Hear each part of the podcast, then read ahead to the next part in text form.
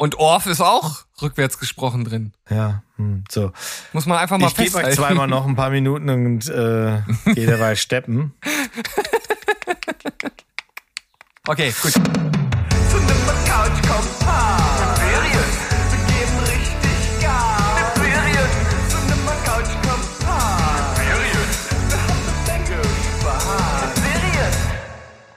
Heidi ho, liebe Welt da draußen, ihr lieben Menschen. Ich hoffe, euch geht's gut, denn hier ist euer liebster Film- und Serienpodcast, um euch noch besser in Stimmung zu bringen. Heute mit einer Cinema Couch Kompass Folge mit dem Fokus auf Serien. Mein Name ist Steven und auf der anderen Seite da begrüße ich zum einen den Berg und den Mo. Zuerst den Berg. Hallo Berg. Hallo, das bin ich und bin auch hier beim Podcast wieder mit dabei. Also ich komme jetzt wieder in Schwung nach dem Urlaub und freue mich, euch äh, hier zu hören. Und Mo hatte ich ja am Sonntag schon. Das, wie, das, wie das schon wieder klingt. Äh, Der feine Herr hatte mich am Sonntag schon. Ich kann mich schon nicht mehr dran erinnern. Ähm, ja, das liegt, ist bestimmt der Hitze geschuldet. Ich bin auch da. Tag. Hallo. Ja, ich, ich hoffe, euch geht's gut. Ich hoffe, ihr habt einen ganzen Film mitgebracht. Uiuiui, so viele, ich war sogar Urlaub natürlich. Aussortierten habe. Ich hoffe, wir haben auch ein paar Monos dabei, denn deine Monos sind immer sehr unterhaltsam. Ach, ja, also es. Ja. Ja, äh, ja, mm, äh, ja, klingt noch nicht so ganz Ja. überzeugend. Wir gucken mal, was wir aus dir rauskitzeln können. Äh, Berg, hast du irgendwelche Ja. Gurken heute dabei? Gurken? Nö, gar nicht. Ich habe wirklich gut ausgewählt, aber es ist tatsächlich ja so, habe ich ja schon mal in meiner Eigenschaft als Statistik-Zahlenmonk habe ich das ja schon mal ausgewertet, dass mein Serienschnitt äh, bewertungsmäßig deutlich über dem vom Filmschnitt liegt. Das Hm. liegt einfach daran, dass ich mich mit so einer Scheißserie nicht lange aufhalte. Okay, ich dachte, weil äh, ja einfach Serien an sich ja länger dauern als ein Film, dass du da einfach ein bisschen gezielter aussuchst. Ja, im Grunde, das ist so eine Wechselwirkung. Da hast du, hast du schon ganz richtig analysiert. Also wenn du fest- feststellst, dass so eine Serie kacke ist, dann gucke ich die halt auch, auch wirklich nicht weiter. Ja. Wobei ich dann halt einen Film auf ob seiner Kürze natürlich dann auch einfach durchziehe. Ja, du bist da ja knallhart. Wir wissen ja, äh, bei Mo sieht das ganz anders aus und ich lieg so ein bisschen zwischen den äh, Stühlen. Aber das ist ja ein anderes Thema, weil Filme ist ja heute gar nicht äh, das Sujet dieser Folge, sondern wir sind bei Serien und wie immer starten wir dort mit äh, ja so einem äh, leichten, seichten Einstieg. Gibt es irgendwas, was ihr neu angefangen habt oder irgendetwas, wo es ein Rewatch gab, was ihr hier einmal kurz auf der Platte schmeißen wollt? Lieber Berg. Ja, muss ich. Also ich bin hyped as fuck. Ich bin jetzt nach, ich weiß nicht wie vielen Jahren, auf jeden Fall lange her. Ich hoffe, das meiste hat mein Gehirn gekillt. Ich bin wieder im Breaking Bad Game. Ich bin wieder reingeschlittert mit meiner Frau zusammen. Wir gucken jetzt hier schön Breaking Bad. Haben wieder losgelegt, weil der große Plan, den ich ja mal angekündigt habe hier in einer CCC-Serienfolge, wird weiter konsequent verfolgt und dazu gehört halt jetzt Breaking Bad komplett, danach Better Call Saul komplett, damit dann auch mit August, wo Better Call Saul vollständig ist, ich dann dort alles im Zusammenhang weghämmern kann. Das ist auf jeden Fall ein richtiges Big Project, was du da äh, vor deiner Brust hast. Aber ich glaube auch ganz schön immersiv, das Ganze. Super geil. Also krass war damals ja, das hatte so angefangen, ich habe Breaking Bad geschaut, das war meine allererste Serie, die ich geguckt habe. Vorher nur kannte ich nur sowas wie King of Queens oder so und das habe ich auch nur, wenn sie mal im Fernsehen kam, geschaut. Also nix konsequent verfolgt. Da war Breaking Bad das erste, also im Prinzip gleich mit einem Meisterstück so angefangen. Und äh, die ersten zwei Folgen habe ich damals mit meiner Frau zusammen angefangen und dann meinte sie, nee, gefällt mir nicht, kannst du alleine weiter gucken. Und dann habe ich das getan und dann irgendwann mal kam es dazu, da war ich schon in Staffel 4, dass sie immer mal so mit über über die Schulter auf den Fernseher geblickt hat und dann so gedacht hat, Alter, das ist ja so gut, können wir das nochmal von vorne anfangen? Und dann habe ich da halt wirklich die ersten vier Staffeln Breaking Bad damals nochmal geschaut. Äh, Und jetzt, wie gesagt, mindestens sieben Jahre ist das her. Sieben, acht Jahre ungefähr. Später kam es dazu, dass wir das jetzt wieder geguckt haben und da meinte meine Frau dann so, wie, wie kann das sein, dass ich das damals nicht über die Maßen genial fand? So, also sie, sie hat die ersten ein, zwei, drei Folgen, die sind so vollgestopft und da passiert so viel, was schon so ikonisch ist. Und meine Vermutung, die ich dann heute nochmal so ein bisschen unterfüttere mit äh, mit, äh, mit empirischen ähm, Erkenntnissen ist, ich glaube, das ist das Wissen, wo es mal hinläuft. Dass, dass sich das, wenn man das nochmal von vorne sieht, anders anfühlt, weil man dann weiß, oh, die Figuren, die sind so unschuldig, ach, du weißt doch gar nicht, was dir alles passiert und so. Das, ich glaube, das, das trägt dazu bei. Ja, sehr schön. Also halt uns auf dem Laufenden und äh, berichte auf jeden Fall, wenn du durch bist, wie so dieses Gesamtpaket sich dann anfühlt. Unbedingt. Mo, wie sieht's bei dir aus? Ja, ich habe angefangen Flight Attendant Staffel 2. räusper, räusper. Und das könnte zu einem Mono werden. Oh, Ja, äh, erste Staffel, ich erinnere mich, wir, ich glaube mich zu erinnern, wir fanden die alle gut. Mhm. Und ähm, im Vergleich dazu fühlt sich jetzt die zweite Staffel, ich habe vier Folgen geguckt, ein bisschen an wie wir wollen es jetzt richtig wissen. Das, äh, ich habe, ich weiß mittlerweile, dass das die erste Staffel basiert ja auf einem Buch und die zweite Staffel tut das nicht. Und bei der zweiten merke ich, dass sie das geschrieben haben. Das merkt man daran, dass in der ersten Staffel haben wir ja einen ganz klaren Plot. Sie wacht auf mit einer Leiche neben sich, weiß überhaupt nicht, was Phase ist, ist eine starke Alkoholikerin, hat ständig, führt ständig in ihrem Unterbewusstsein Selbstgespräche mit, mit sich und mit der Leiche etc. Und hier in äh, Staffel 2 ist ja, der Leichenteil ist durch. Also, ne, da wird auch nicht mehr drüber geredet über Staffel 1, sondern es fängt damit an, dass sie jetzt halbtags quasi unter der Hand tatsächlich, haltet euch fest, für CIA arbeitet. mhm. Das wird auch nicht weiter erklärt, warum das so ist, sondern das tut sie einfach. Und zwar auch so, dass sie wirklich auf, ja, äh, auf Leute angesetzt wird. Also äh, ohne jegliche Ausbildung und etc. ist das für die voll okay. Und weil es ja keine Leiche gibt, mit der sie quasseln kann, redet sie mit sich selber in verschiedenen Variationen ihres Selbst. Sie ist mittlerweile trocken. Das Ganze ist irgendwie knapp ein Jahr nach den ursprünglichen Vorfällen. Und ähm, es wirkt sehr hyperaktiv. Es, äh, wo wir hingehen, also ich finde es momentan wirklich noch nicht besonders gut. Ich mag sie immer noch. Sie macht das, was sie in der ersten Staffel gemacht hat, hier auch. Und das macht sie auch gut. Das Problem ist halt nur, wenn sie ständig mit sich selber redet, also sprich hadert, äh, das machen wir ja alle im, im täglichen Leben, ist es basierend darauf, dass das hier auch noch irgendwie so ein, so ein Thriller-Plot sein soll. Im Moment kommt das noch nicht rüber. Ich ertappe mich dabei, dass ich darüber immer wieder in jeder Folge bisher darüber nachgedacht habe, ob ich nicht abbreche und einfach noch mal warte, ob es mich später mal reizt oder Second Screen. Hallo, Handy, wo bist du gerade? Ja. Könnte ein Mono werden. Ich werde mal einfach noch ein bisschen weiterfühlen. Ich bin bei Folge 4. Das ganze Ding ist ja nicht so lang. Ich weiß gar nicht, ob es acht oder zehn Folgen sind. Auf jeden Fall. Ich, ich gebe dem noch mal ein, zwei. Weil so schlimm, dass ich ausmachen wollte, ist es noch nicht, weil ich schon wissen will, wo geht's hin.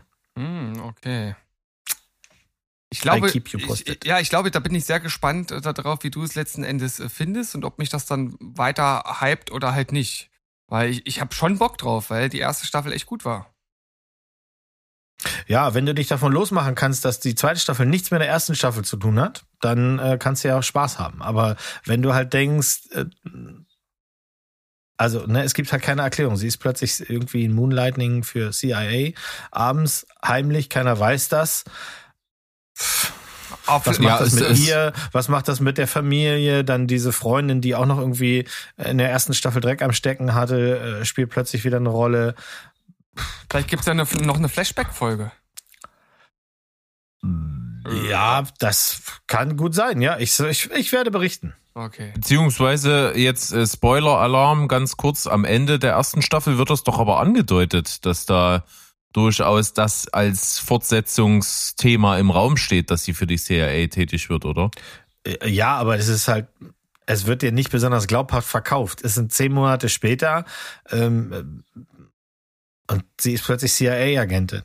Also, warum? Naja, äh, anyway. Weil ich dann- eine Leiche im ist- Bett gefunden habe und äh, hab super, konnte super damit umgehen und, und mir alle Bösewichte vom Hals äh, schlagen. Das ist ja so ähnlich bizarr wie Alex Ryder, der beim MI6 ist mit seinen 18 Jahren. Also ja, ich kaufe das halt nicht so ganz. Ja, und ganz so souverän ist sie ja mit der ganzen Situation jetzt auch nicht umgegangen, um das mal euphemistisch Mhm. auszudrücken. Ja. Ja. Ja. Souverän ist nicht das richtige Wort, das stimmt. Ja.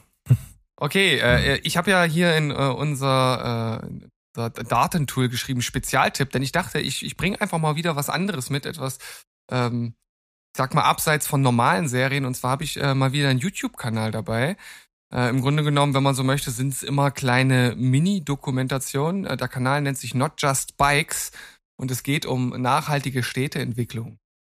Also natürlich geht's vor allem auch um Fahrräder, aber auch öffentliche Verkehrsmittel und was halt viele Großstädte, gerade in äh, Amerika zum Beispiel, falsch machen äh, und was äh, Städte wie zum Beispiel das Heimatland des äh, Creators, der kommt aus den Niederlanden, was die halt da besser machen. Finde ich persönlich ganz interessant, könnte jetzt auch so nischig sein, dass alle zu Hause sagen, Steven, lass mich doch in Ruhe und erzähl über vernünftige Serien. Steven, Mhm. Ja? Lass mich doch in Ruhe und erzähl über vernünftige Serien. Ja gut, dann mache ich das doch einfach. Ah, weißt du, ich, ich, ich dachte, weißt du, wirklich, ich bringe jetzt mal eine besondere Note hier rein, wo dann alle Leute sagen, oh, ja. okay, gut, okay. ich, ich merke schon, ich hab's äh, Ja, ich konnte den nicht liegen lassen, tut mir leid. So, äh, ich habe äh, letztens, gestern, nee, vorgestern haben wir gesehen, auf Amazon gibt es die Staffeln 4, 5 und 6 von This Is Us äh, zu schauen. Und äh, wir sind ja sehr große Fans der Serie, meine Frau und ich, haben die ersten drei Staffeln mehr oder minder verschlungen. Und Mo, der war schon ein bisschen genervt, weil er findet die Serie anscheinend nicht so toll. Er kann ja gleich gerne noch mal kurz was dazu sagen.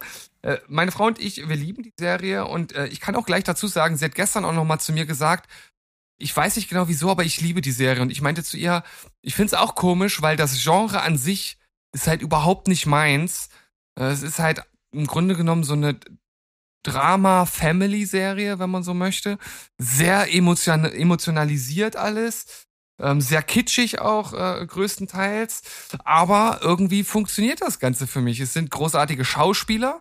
Äh, Es ist großartig geschrieben und hat natürlich auch diese unterschiedlichen Zeitebenen, wo man einfach die Familie in der Vergangenheit, in der Gegenwart, in der Zukunft und auch noch auf anderen Zeitebenen immer ineinander verschachtelt kennenlernt. Und das funktioniert für mich einfach absolut großartig und jetzt schon die ersten drei Folgen machen einfach wieder Spaß. Und äh, da freuen wir uns auf jeden Fall auch auf die nächsten Folgen und auch Staffeln. Und äh, mit der sechsten sind wir dann auch durch oder ist die Serie dann durch.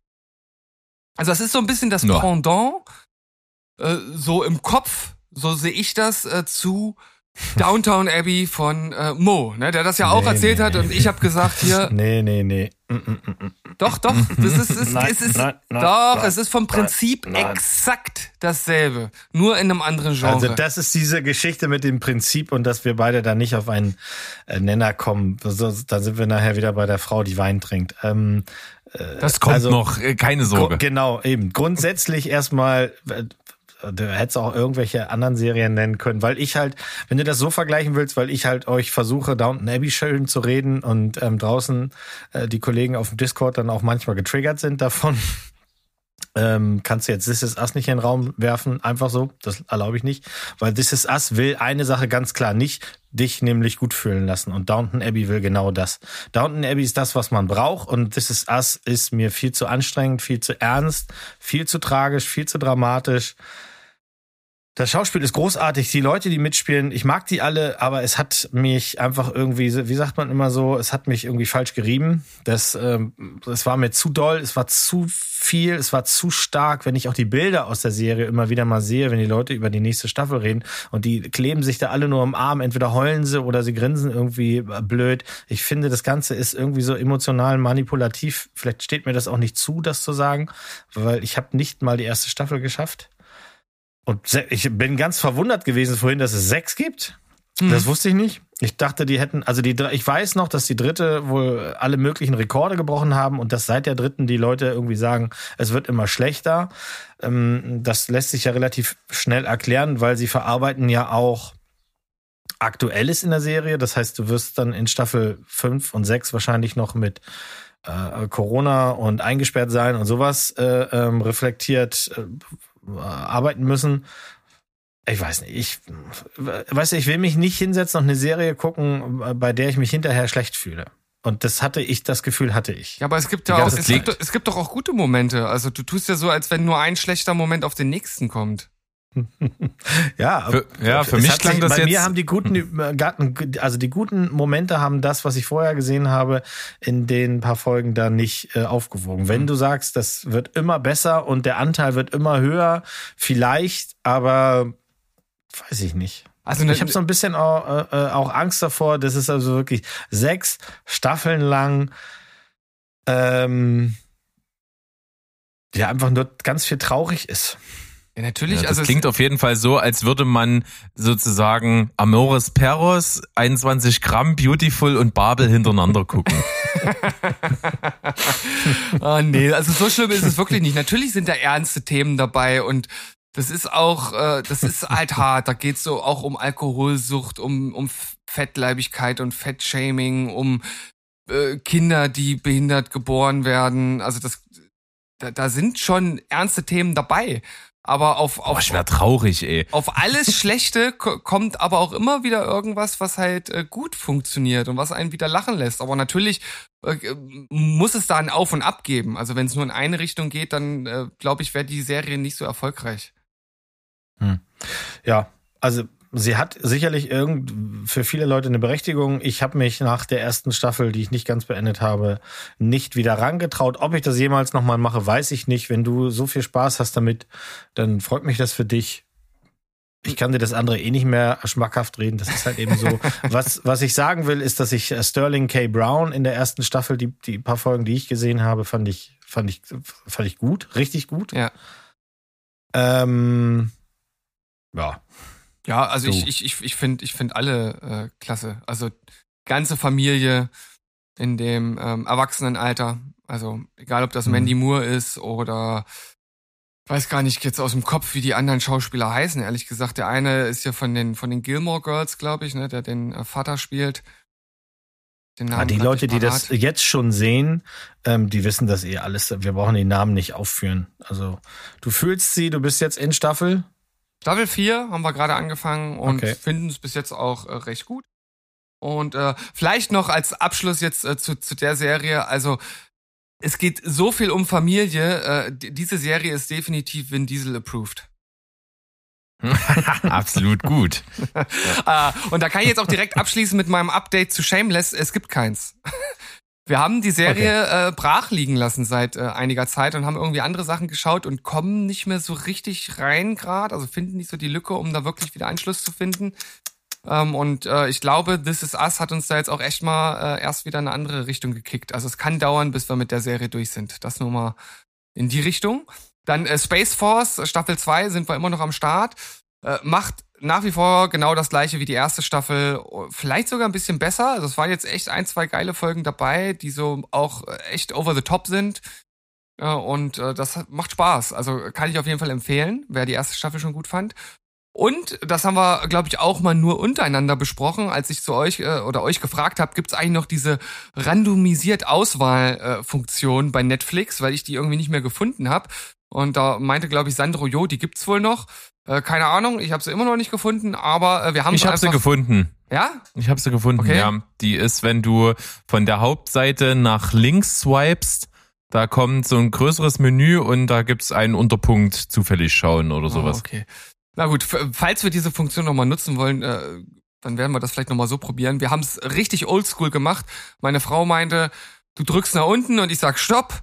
Dann drückst du nach rechts und ich sag wieder Stopp. Und wir sind gelandet bei Good Girls, eine Serie, die mittlerweile auch schon drei Staffeln hat. Haben die erste Folge geguckt und die war äh, überraschend gut. Also es hat äh, insgesamt das Prinzip ganz gut funktioniert. Geht um drei Frauen, die alle so mit ihrem ja, eigenen Problem zu kämpfen äh, haben und die sich dann entscheiden, einen Supermarkt zu überfallen, bei dem die eine arbeitet. Äh, ja, ohne zu wissen, also beziehungsweise äh, die erwarten eine bestimmte Summe, die da sein müssten, müsste und erbeuten aber viel, viel mehr und fragen sich natürlich nicht, wie kann das sein, ähm, bis dann auf einmal ein Mafia-Kartell vor der Tür steht und das Geld wieder haben will, das sie äh, geklaut haben. Denn dieses Mafia-Kartell arbeitet mit einem der Mitarbeiter von dem Supermarkt zusammen. Ähm, das ist größtenteils eher im lustigen Bereich angesiedelt, aber es ist auch eine komische Mixtur mit sehr ernsten Untertönen. Also da gibt's so eine Szene, wo auch einer irgendwie eine von denen vergewaltigen will und das ist halt schon echt sehr ernst und sehr sehr nahbar gedreht und gemacht. Das fand ich einen komischen Mix, der auf seine ganz eigene Art und Weise trotzdem ganz gut funktioniert hat. Also vielleicht werden wir da auch noch mal weiterschauen. Aber ihr habt ja schon gemerkt, wir haben da gerade ein bisschen was anderes am Start. Aber dennoch, wer jetzt äh, sich davon schon angesprochen fühlt, der kann ja mal reinschauen. Mann, Mann, Steven, der Meister des Parallelschauens, äh, eine Eigenschaft, die ich wirklich bewundere, so vieles gleichzeitig zu gucken. Ich bin da eher der fokussierte Typ. Das ist wahrscheinlich mit meinem Monk irgendwie innerlich äh, mit hängt das zusammen. Aber wo du jetzt gerade erzählst, äh, gute Mädels und Supermarkt überfallen, Supermarkt ja ein ganz gutes Stichwort. Mhm. Ihr seid beide sicherlich über die Maßen glücklich. Ich, äh, wir haben Superstore angefangen zu schauen, ähm, nachdem wir Brooklyn 99 Staffel 7 abgeschlossen haben. Für mich die beste Staffel der ganzen Serie. Für mich 10 von 10. Absolut geile Staffel. Ich fand so vieles so geil. Äh, Armageddon-Momente, äh, Jimmy Jab Games, J.K. Simmons, äh, alles Mögliche mit drin. Ich liebe es. Letzte Folge, absoluter Knüller. Äh, Hammer.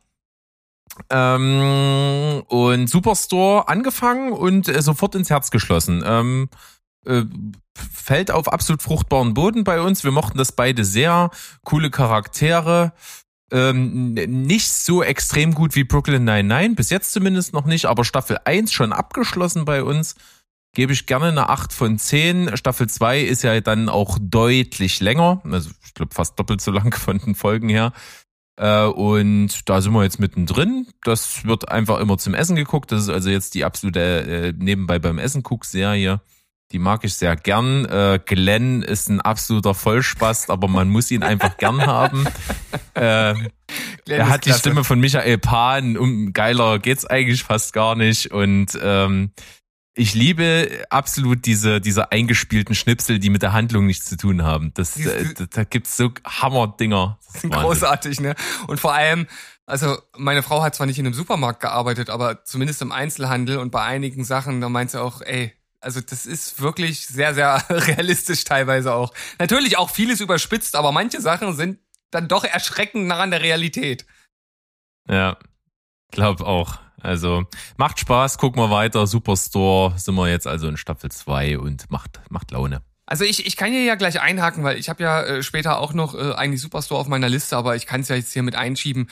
Ähm, ich glaube, das letzte Mal habe ich über Staffel 4 geredet und jetzt habe ich 5 und 6 auch geschaut, hab die Serie also durch. Ich finde in, äh, im Gesamten, dass es auch eine wirklich richtig gute Serie ist. Ich mag die Charaktere, das ist alles dufte. Äh, die letzten beiden Staffeln, also besonders die letzte fand ich im Gegensatz zu den anderen schon ein bisschen schwächer, ehrlich gesagt. Ähm, aber sie hat trotzdem immer noch Spaß gemacht, hat auch einen runden Abschluss. Man hat ein wohliges Gefühl äh, im Bauch danach und das ist schon eine richtig tolle Sache. Wenn man jetzt mal den direkten Vergleich zu Brooklyn 99 zieht, den man natürlich eigentlich nie machen kann, weil die schon irgendwie ja, auf der einen Seite schon Gemeinsamkeiten haben, aber irgendwie auch anders sind, muss ich sagen, beide haben ja Cold Openings und da ist Brooklyn 99 einfach King. Und da kommt Superstore, finde ich, nicht ran. Also ich finde wirklich sehr, sehr wenige Cold Openings richtig gut. Also ich finde die teilweise sogar eher so, dass die ohne wirklichen Gag dann einfach enden. Ähm, das ist so, so dieser, dieser kleine Makel, den ich im direkten Vergleich auf jeden Fall ziehen kann. Ändert aber nichts daran, dass ich dabei bleibe, dass es eine gute Serie ist und dass vor allem diese super, super vielen kleinen Nebencharaktere so viel von der Serie ausmachen. Da gibt's so viele geile Typen, die du auch später noch kennenlernen wirst. Also egal, ob das dann Marcus ist, der dann auch eigentlich schon eine recht große Rolle später hat, oder Elias oder Brett. Äh, fällt dir noch Also jemand ein? Brad ist der Asiate, glaube ich. Der, der alte, zer zerlederte. Der nicht redet. Ja, Genau. genau. Und Marcus ist, ist doch dieser jungsche Typ, der, den kenne ich, glaube ich, schon. der im Lager arbeitet. Hm, genau, ja. Ja. Die kenne ich schon, die beiden. Also ja. das, ja, die, die, die, die machen halt Spaß, ja, oder dann auch später die Fehde zwischen Sandra und einer anderen Kollegin. Also da gibt's wirklich vieles, auf das du dich freuen kannst und das wird dir, glaube ich, noch sehr viel Spaß machen. Super. Ja. Würde ich auch sagen. Schön, schön. Ich mochte alles. Ich mochte Superstore, ich mochte Brooklyn Nine-Nine. Das waren schöne Serien. Und das sind auch Serien, die kannst du wirklich mit ein bisschen Abstand einfach auch nochmal gucken, weil so viele Gags, die wirst du vergessen und die kommen dann wieder und so. Mhm. Ich würde sie auch gar nicht im Vergleich bringen. Das sind einfach gute Halbstünder Comedy-Serien, von denen wir, ja, nach sowas suchen wir halt immer. Ne, ne, die kannst du anmachen, die tun nicht weh und die machen Spaß und wir haben ja das gerade, dass wir 30 Rock nochmal so durcharbeiten nach dem Prinzip, da, ist, da geht's mir ja genauso. Also insofern, die könnt ihr, die haben alle sowieso schon auf dem Zettel. 30 Rock ist auch so. Jos. Mhm. Hm. Gut, dann äh, würde ich sagen, steigen wir doch mal endlich in die eigentliche Folge ein. Nachdem wir jetzt äh, wirklich kurz und knackig dachte, hier den Anfang gemacht drin. haben. Äh, ja, also ich glaube, das war jetzt, das war jetzt noch so das, was so aktuell geguckt wird, oder? Ja, so ein bisschen. Aber wir sind ja auch ein bisschen so, ähm, wir haben hier Mo mit dabei. Mo hat sich ja offensichtlich auf die Fahne geschrieben, hier unsere ganzen Strukturen auch kaputt zu machen, Wertung abschaffen, Reihenfolgen nicht mehr einhalten, irgendwie querbeet, irgendwas. Da muss dann so ein Sandro nochmal den Mo ein bisschen dazu zwingen, dass wir dann doch irgendwie von schlecht nach gut gehen und so. Aber das, das, das ist, ist alles fein. Alles fein. Alles gut. Na, würde ich sagen, dann äh, nehmen wir doch jetzt den Mo mal richtig hart ran und lassen ihn mal hier die erste Serie rocken. Ja, die erste Serie zerstören, würde ich sagen. Ja, mach mal. Ja, bitte. Living with Yourself. Habt ihr das schon mal gesehen? Nee, sagt mir nichts. Okay, Das ist mit, mit, mit Paul Rudd, ne? genau, halbstündige äh, äh, Comedy mit Paul Rudd. Im Prinzip ist kurz erklärt, ähm, Paul Rudd ist ein Typ, der äh, in einer Werbefirma arbeitet und irgendwie der Saft ist raus. Sowohl privat als auch bei der Arbeit kriegt er irgendwie nichts mehr auf den Helm. Und da ist so ein anderer Typ, der nimmt ihm gerade so in letzter Zeit ständig die Jobs weg. Der hat einfach so viele geile Ideen und die Leute fliegen auf den und der war vorher ein Lappen.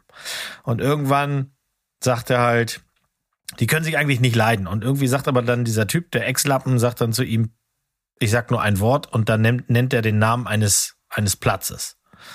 Also einer, einer äh, Institution, eines Massagesalons. Da geh hin und dann kommst du raus, als wärst du neu geboren.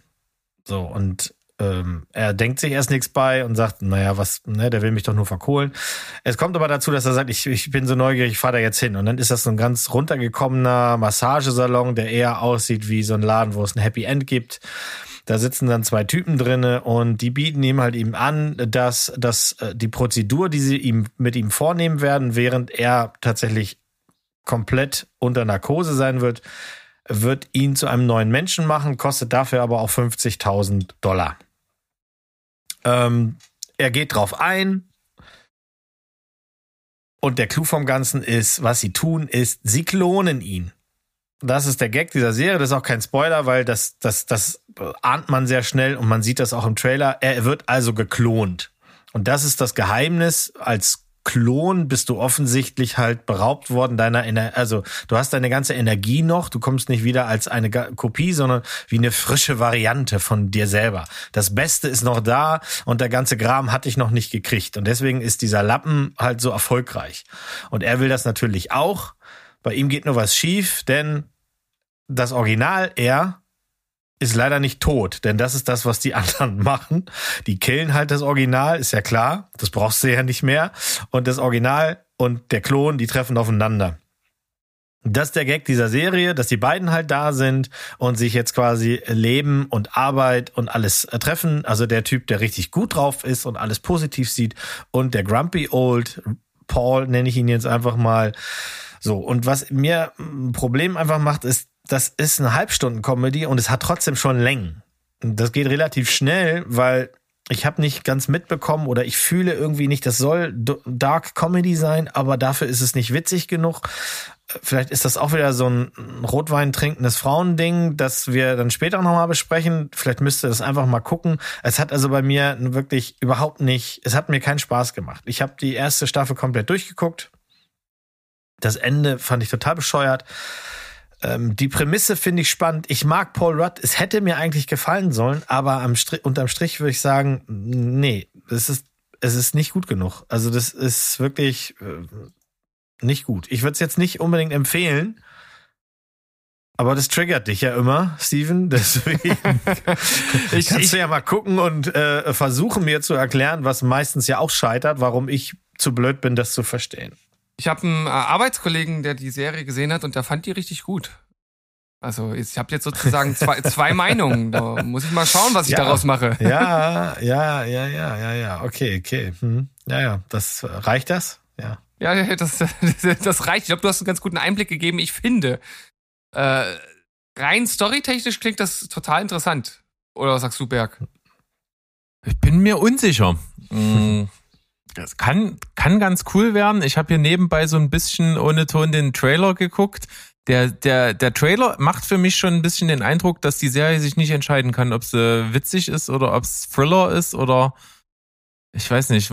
Das, das hängt wahrscheinlich damit zusammen, dass man diese Klon und der Klon ist noch da, äh, Verwechslungsgeschichte irgendwie immer ein bisschen mit Tragik auch assoziiert und, und so, so ein bisschen Ernsthaftigkeit und, und das mit einer Comedy-Serie weiß ich auch nicht. Ja, kann, äh, Steven, guck die mal und sag mir mal, wie das ist.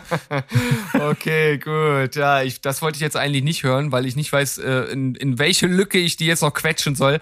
Aber für dich, Na, Berg, bevor ihr das nächste Mal alles. spontan, äh, kannst du doch einfach sagen, die halbe Stunde, die wir mit einer Serie verschwenden, die uns der Algorithmus voll spontan vorstellt, guckst du halt mal die ersten zwei Folgen von Living with Yourself. weißt du was, Mo, das ist eine gute Idee. So machen wir das. Mhm. Na Traum. dann. Gut, äh, Lösungsorientiertes Diskutieren finde ich absolut hervorragend hier. ich, ich äh, schau mal, ob ich hier irgendwie so eine sinnvolle Reihenfolge hinbekomme. Der Berg, der hat jetzt noch fünf Sachen, ich habe sechs und der Mo, der hat noch ganz schön viel. Mo, mach einfach nochmal. Mach die nächste auch, komm. Hau Ja, mal. das nächste ist wieder sowieso etwas, was wahrscheinlich keiner auf dem Zettel hat, ähm, was wieder nicht so ganz einfach zu sehen ist, also zu finden ist, aber ihr kriegt das schon alle hin. Das Ding heißt auf Deutsch Der Dieb, seine Frau und das Kanu, also The Thief, His Wife and the Canoe und es ist mal wieder eine BBC-Produktion. Ja, ich weiß, da habe ich halt ein Fable für, was soll ich sagen. Und wenn dann Eddie Marson auch noch mitspielt, den mag ich halt gerne. Äh, worum äh, dreht sich das Ganze? Es ist ein vierteiliges Drama, das auf der außergewöhnlichen Geschichte basiert, wie der Gefängnisbeamte John Darwin seinen eigenen Tod vortäuscht, um eine Lebensversicherung zu beantragen und seinen eigenen Bankrott zu vermeiden. So steht das auch bei IMDb als Erklärung und ist genau das, was ihr kriegt. Ähm, das ist jetzt, das ist nicht witzig. Es ist insofern spannend, als dass es wirklich eine wahre Geschichte ist, aber es riecht einen auch auf, wie dumm die waren. Also dieses Ehepaar. Und es geht auch gar nicht darum, ähm, dass sie besonders äh, perfide äh, Bösewichte sein wollten oder sowas, sondern es geht eher um die Beziehung zwischen ihm und seiner Frau und was seine Frau quasi durch ihn und durch seine spinnerten Ideen, denn der hat halt folgendes Problem, dass er ständig sein Geld in neue Sachen investiert und die gehen alle immer schief. Also irgendwer sagt ihm hier Haussharing ist das nächste große Ding, dann steckt er das Geld da rein, dann ist es halt weg. Das heißt, die die die, die ganzen Gläubiger stehen ständig vor der Tür und telefon äh, rufen bei seiner Frau an und dann ist halt seine Idee, pass auf, ich fake meinen Tod, dann kommt die Kohle und dann machen wir uns hier einfach aus dem Staub. Ne? England ist sowieso immer grau und düster, dann gehen wir auf irgendeine Insel und leben das schöne Leben. Und ich fand das richtig gut. Das hat mir Spaß gemacht. Das ist jetzt nichts für jedermann, das weiß ich. Man muss da schon irgendwie Lust zu haben, aber Eddie Marson, äh, Monica Dolan, das sind so die beiden Hauptcharakter, äh, die spielen das gut und ich fand das auch spannend bis zum Schluss, weil ich auch wissen wollte, warum es dann ausgegangen ist, wie es ausgegangen ist. Denn das ist schon so ein bisschen, es hinterlässt bei mir das Gefühl, dass es unfair ist. Aber das will ich jetzt auch nicht weiter vertiefen. Jeder, der, den das interessiert, was ich damit meine, der kann das googeln, weil, wie gesagt, ist ja ein echter Fall. Den kannst du bei Wikipedia einfach nachlesen. Und ich Also sehe ich mag gerade, das. ja, auch Klingt so, irgendwie cool. und vor allem insgesamt geht das ja gerade mal drei Stunden. Ja. Das war ja mein Ziel dieses Jahr. Viele Miniserien mit wenig Laufzeit. Ja. Und das ist eine davon und die ist auf jeden Fall auf dem Mojo-Zettel. Die geht voll klar. Hat sozusagen äh, äh, ein Mojo. Ja, die hat ein Mo-Approval. Yes. gut. Fetter Mo Approve Button. Dann, Yes. ja, ja, würde ich sagen, mache ich einfach mal weiter, denn äh, ich habe jetzt eigentlich auch was, was im Grunde genommen, im Grunde genommen auch in die erste Kategorie hätte mit reinfallen können. Denn äh, ich habe, glaube ich, noch nicht äh, über LOL Staffel 3 mit euch geredet, zumindest nicht online. Ähm, wurde aber schon von Berg und Sandro abgearbeitet. Ja, das stimmt. Genau. Ähm, ja, ich glaube, ich sehe es letzten Endes genauso wie ihr. Es ist auf jeden Fall die schwächste Staffel. Ähm, ich finde ja auch generell, dass es bei der Serie ja gar nicht so sehr darum geht, dass die Leute, die dort sind, irgendwas lustig machen, sondern die Komik, die erschließt sich ja daraus, dass die anderen versuchen, nicht zu lachen und aus den Situationen, die da entstehen. Und das funktioniert in gewisser Weise schon immer noch. Nur irgendwo fehlte hier so das, das spritzige Esprit und ich muss auch sagen, dass ich das Ende der Staffel äh, sehr gelenkt fand und das hat mir überhaupt nicht gefallen. Weil, also das, das, das wirkte wirklich so, als wenn man diejenige Person, die gewonnen hat, dann am Ende auch als Gewinner dastehen lassen sollte, weil es war sehr einseitig, was da passiert ist. Das hat so ein bisschen so ein Geschmäckle gehabt, will ich jetzt mal sagen. Ähm, aber nichtsdestotrotz würde ich auch äh, eine vierte Staffel wieder gucken. Ja, sieben von zehn habe ich jetzt dann nochmal reingehauen. Ja, gucken kann man das. Äh, ich, ich, ja, ich glaube, das wird auch in der vierten Staffel unterhaltsam werden, aber wenn die sich nicht wirklich was überlegen, äh, dann, dann ist schon ein bisschen lame, dass das Konzept sich halt so gar nicht ändert. Man hat das hier in der dritten zwar irgendwie versucht, mit äh, gerade mit diesem Publikumskniff und so, aber das ändert nicht bedeutend viel und ich finde, äh, so auch die wiederkehrenden Sachen waren irgendwie nicht witzig. Das, die, die zünden nur einmal, da muss irgendwie mehr Kreativität rein. Also ich meine, wir reden hier von einer Serie, die äh, unterschiedlichste Comedians, die auch jeder für sich ja halt irgendwo in ihrem Fach und in ihren Programmen und diese so machen, kreativ sind, dann, dann finde ich, sollte ein Zusammentreffen von denen halt auch mit wahnsinnig viel Kreativität einhergehen. Das würde gut tun. Hm. Also ich glaube, was denen gut tun würde, ist, wenn sie wirklich äh, auf Wiedersehen sagen zu den alten Pferden und lassen die Jungen ran. Und, und es muss klar sein, dass sie keine Scheuklappen brauchen und keine, kein, dass es keine Verbote gibt, sondern die müssen einfach passieren. So wie sowas wie Teddy muss halt immer passieren und den kannst du nicht steuern. Und deswegen war der, der Burner, dass der nicht gewonnen hat, spielt ja am Ende keine Rolle. Alle reden immer noch von seinem bescheuerten äh, äh, äh, Hamster. so. Äh, und wenn es die Alten sind, und äh, äh, dann, dann muss es halt ein Alter sein, der auch wirklich sagt, ich lasse mich hier gehen und mach das. Also Pastewka fand ich großartig. Ich habe mich wirklich ja. nass gemacht bei dem. Und äh, was Christoph Maria Herbst hier gemacht hat, war einfach schnarch. Also äh, ja, wenn ich die, wenn ich die Wahl habe, wen ich zur Gartenparty einlade, ist der nicht mehr auf der Einladung, weil der hat nichts geleistet. Und auch ganz ehrlich, Frau Engelke, vielen Dank. Wiedersehen. Da ist nichts witzig, sondern die versuchen nur von, von der ersten Minute bis zur letzten irgendwie ähm, sich das Lachen zu ver verkneifen, was natürlich die Grundidee dieser Story ist. Nur wenn du die halt schon dreimal gesehen hast, dann ist das halt irgendwie nicht mehr so richtig witzig, weil nichts die mehr schockt. Also die besten Sachen waren wirklich äh, der, der Hausmeister, der ständig gekommen ist. Ich mag den gerne. Das mit dem Publikum fand ich vom Ansatz her auch witzig. Es hätte auch richtig gut klappen können, ne? dass das Publikum halt wirklich sie rausreißt aber naja, ich denke mal so, das braucht jetzt ein Jahr oder zwei, anderthalb Jahre Pause und dann kommen sie in Staffel 4 mit ein paar dann angesagten Krachern und dann haben wir nochmal Spaß. Oder vielleicht kommt es auch gar nicht wieder, weil es sich in anderen Ländern auch schon totgelaufen hat. Ne? Naja, also ich, ich hatte halt das Gefühl, dass die Sachen, also die haben ja die Möglichkeit, vorher auch Sachen sich zu überlegen und einzustudieren. Und ich fand halt die Sachen, die sie dann gebracht haben, einfach für jemanden, der das beruflich macht, teilweise äh, ja erschreckend unlustig.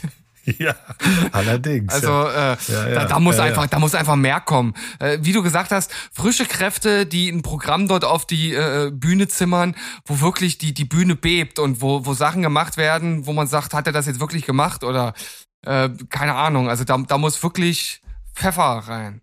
Das war es war ein also bisschen, war, es war fast ein bisschen bieder. Ich war vor ein paar Jahren mit Paula zu ihrem Geburtstag mal in Hamburg in der Mitternachtsshow. Ich weiß nicht, ob ihr die kennt. Das ist auf der Reeperbahn. Ähm, Schmidt Mitternachtsshow. Und das ist, das sind Comedien vor Ort, die äh, ein bisschen geführt werden. Und die, das sind alles keine großen Namen. Und wir haben uns nonstop zwei Stunden nass gemacht. Hm. Das waren Typen, die habe ich davor noch nie gesehen und die werden wir wahrscheinlich nie im Fernsehen sehen, aber die haben keinen, die haben keinen Maulkorb und was die für echt, was die für Sachen gemacht haben. Ich, ich verlinke da mal was, weil das ist etwas, was ich mir regelmäßig angucke, weil es einfach so geil war. Also so witzig ist das so ein Running Gag, der jetzt im Haus hier funktioniert. Wenn ich ihn jetzt sage, funktioniert nicht, aber ich schicke euch da mal was und vielleicht tun wir das in die Shownotes. Aber das ist das, was ich erwarte von so einer Show wie, wie LOL. Ne? Macht die Bühne auf für das. Und das wirkt mir hier zu konstruiert, dass sie die Bühne zwar aufmachen, aber nur für Leute, wo sie sagen, die sind safe. Also so eine Hazel Booker, die ist safe. Ähm, die ist aber deswegen in so einem Konstrukt nicht witzig. Und Christopher Maria Herbst, da, ach, da gab's dann, der hat einen neuen Film, ja, dann komm, dann holen wir den auch rein. Das ist mir einfach viel zu viele Safe Bets. Das macht dann keinen Spaß. Und, und vor allem, ich habe letztens eine Folge äh, Inas Nacht gesehen, wo Hazel Brugger zu Gast war. Die war so lustig. Die war so, so, so spontan und hat so eine Dinger rausgehauen. Das war in dieser einen Folge lustiger als in der ganzen Staffel LOL. Also wirklich, wo, äh, wo, wo du auch so sagst, hat sie das jetzt wirklich gerade gesagt, so, ne? Also wirklich so, so Sachen, die halt auch so, so in Richtung, naja, wo sie einige dann schon so Political Correctness und oder andere Sachen, ne? Und das fehlt da, ja. Ja. Glaube ich gern. Aber das ist dann auch wieder eine andere Situation. Ich glaube, es hängt auch viel so ein bisschen mit diesem Zwang zusammen, so dieses, ja, komm jetzt, bring mich mal zum Lachen und so. Das, das, das tut, glaube ich, nicht gut. Komik tut sowas nicht gut. Also gerade wo du Inas, Inas Nacht sagst, ich habe da mal eine Folge gesehen mit Heinz Strunk und Bjarne Mädel. Ja, die waren beide zur selben Sendung eingeladen und das war halt Killer. Glaube ich sofort. Ja. Naja, gut. Okay. Dann haben wir das. Schon fast viel zu lange drüber geredet, aber retrospektiv finde ich das gar nicht schlecht, haben wir ja schon mal festgestellt.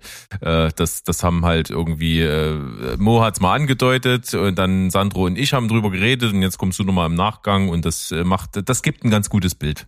Auch für alle, die zuhören, hoffentlich. Weißt du, wen wir schon lange nicht mehr gehört haben in dieser Folge mit äh, einer Serie? Wen denn? Dich, mein kleiner Bergi Berg. Ja, Äh, Ja. das vielleicht versuchen wir es wirklich nicht in die Länge zu ziehen. Es ist jetzt quasi Ich mein kann, für, ich kann für nichts garantieren.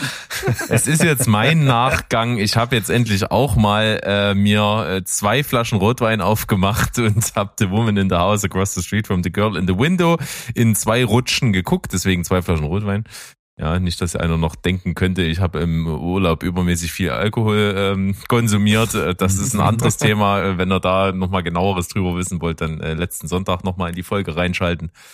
Ähm, ja, was soll ich sagen? Ich wusste natürlich von euch, wie kontrovers es aufgenommen wird und worum es geht und so. Also ja, Kristen Bell spielt halt so eine Frau, die alleine in einem riesen Haus sitzt, äh, sich wirklich die äh, Rotweinflaschen wie wie Wasserflaschen öffnet und dann am Fenster sitzt und vermeintlichen Mord auf der anderen Straßenseite sieht. Und man weiß bei dem Titel halt einfach, es kokettiert äh, mit allen möglichen, was irgendwie in die Richtung geht. Also The Woman in the Window, Girl on the Train, was weiß ich nicht, alles, was es gibt. In der Serie selber gibt's da auch noch Bücher, die sie liest, die ähnlich bescheuerte Titel haben. Also der Titel schreit mir persönlich ins Gesicht, nimm mich bitte nicht ernst. Und wenn du das nicht tust und das in dieses Schema einordnest und äh, das ganze Meta siehst, dann macht's echt Spaß. Wenn du den Meta-Aspekt wegnimmst und wirklich versuchst, äh, die Story irgendwie für voll zu nehmen und nachzuvollziehen, dann ist es absoluter hanebüchener Blödsinn. Äh, ich konnte mir das gut, ganz gut zusammenbauen. Ich fand auch das schön, wie die Serie immer noch einen draufsetzt, um wirklich den letzten Idiot eigentlich klar zu machen, hier, pass auf, ich meine das nicht ernst, was ich hier mache. Und deswegen hat's mir Spaß gemacht. Äh, die Flasche Rotwein hat ihr übrigens dazu getan. The Woman in the House Across the Street from the Girl in the Window 7,5 von 10. Ja, ich bleib dabei, dass das eine hervorragende Serie ist, äh, auch genau wegen des besagten Meta-Effekts. Wenn man das so nicht bewertet, finde ich das halt auch einfach unfair, weil man kann dann der Serie äh, nicht, äh, nicht, nicht vorwerfen, äh, das wäre jetzt irgendwie eine, eine nicht nachvollziehbare Story, wenn sie gar keine nachvollziehbare Story bringen möchte, weil genau das will ja die Serie. Die lässt einen in der Schwebe und ich finde, sie steigert sich auch wirklich bis zum Ende und man kann immer noch so sagen, was will die Serie eigentlich? Will die jetzt ernst sein oder will sie, will sie lustig sein? Aber das Lustige funktioniert nicht so richtig. Und ich bleib dabei, dass dieses absolut völlig over the top bekloppte Ende dann äh, der, äh, dass das Icing auf der Torte ist und mir dann wirklich zeigt äh, oder, oder, oder das Gesicht der Serie wirklich ent, enthüllt und dieses Ganze auf diese Metaebene dann äh, richtig nach oben setzt und für mich das Ganze absolut rund macht. Also mir gefällt das. 8,5 von 10. Ja. Und es gibt ja nach diesem völlig Gaga-Ende gibt's ja dann noch mal ein Ende, was glaube ich dann das wirklich noch mal zementiert. Da- Das ist jetzt wirklich nicht so. Also das Schlimmste, was passieren kann, ist, dass eine zweite Staffel kommt. Das würde das, dieses Konstrukt komplett in sich einstürzen lassen. Alleine die Ankündigung, dass eine zweite Staffel kommt, das würde dazu führen, dass die erste richtig komplett dumm und sinnlos ist. Lassen wir das. äh, Kristen Bell ist, ähm, ich weiß nicht, kann man die nicht mögen? Ich weiß es nicht. Ich mag sie total. Ich glaube, da sind wir uns Ich ja auch. alle einig. Ne? Ja, ja, klar. Sonst hätte ich es auch nicht durchgeguckt. Und äh, abgesehen vom, An vom Anfang, von den ersten zwei Folgen vielleicht oder sowas und vom, vom Ende, was ich schon als solches geschätzt habe, weil es so over the top ist, ist das Ganze halt weder mysteriös und nur leider nur sporadisch lustig und da reicht mir Meta einfach nicht und deswegen fand ich es halt im Ganzen nicht so gut. Und die wären sehr dumm, tatsächlich sehr dumm, wenn sie eine zweite Staffel machen würden. Ja. Ja, Gut. seht ihr, da sind wir jetzt ohne, ohne großen Krieg hier aus dieser Besprechung gegangen. Das ist doch schön. Hm. Na. Freut mich. Äh, äh, Mo hat noch ein Yo dabei, wie ich hier sehe. Er hat eigentlich nur noch Yos, aber äh, ich, Ich habe ich, ich, ja, ja, ich, ich hab- betone ich das hab jetzt einfach noch, mal. Ich habe nur noch Jos, auch wenn sie unterschiedlicher zum Teil gar nicht sein können. Aber ich bin halt auch Meter. Ne? Ich habe so viele. Wie sagte der der der äh, der Oger? Ich bin eine Zwiebel. Ich habe so viele Schichten. Ähm, ich habe gesehen Slow Horses. Das ist ja das Seriendebüt von dem hervorragenden Gary Oldman auf Mhm. Apple Plus. Warum habe ich jetzt plötzlich Apple Plus? Ich habe ein Abo geschenkt bekommen für drei Monate. Ja, ja, ja, ja. ja. Einen Monat davon habe ich verbracht, das Apple Plus erstmal freischalten zu können, weil es immer noch ein. Das ist der Grund, warum Apple Plus halt einfach nie richtig mitreden wird. Es macht halt allen, allen Leuten keinen Spaß, die nicht sowieso schon Apple-Geräte benutzen. Das ist auch in den USA ein Riesenproblem, soweit sogar, dass sie das darüber nachgedacht wird, dass es ähnlich wie so ein Sky-Ticket-Ding ein, ein, eine Möglichkeit geben wird, soll geben wird, äh, dass man Sachen gucken kann, ohne das ganze Prozedere des äh, Nacktmachens durch tausend Konten, die man da anlegen muss und IDs und Schnick und Schnack. Dann bin ich auf jeden Fall wieder Freund davon. So habe ich jetzt diese drei Monate, danach ist das wieder gekillt. Und ich habe Slow Horses geguckt und das ist eine gute Serie. So. Ähm, die ist vielleicht auch nicht für jedermann, denn die ist tatsächlich sehr britisch, wie ich finde.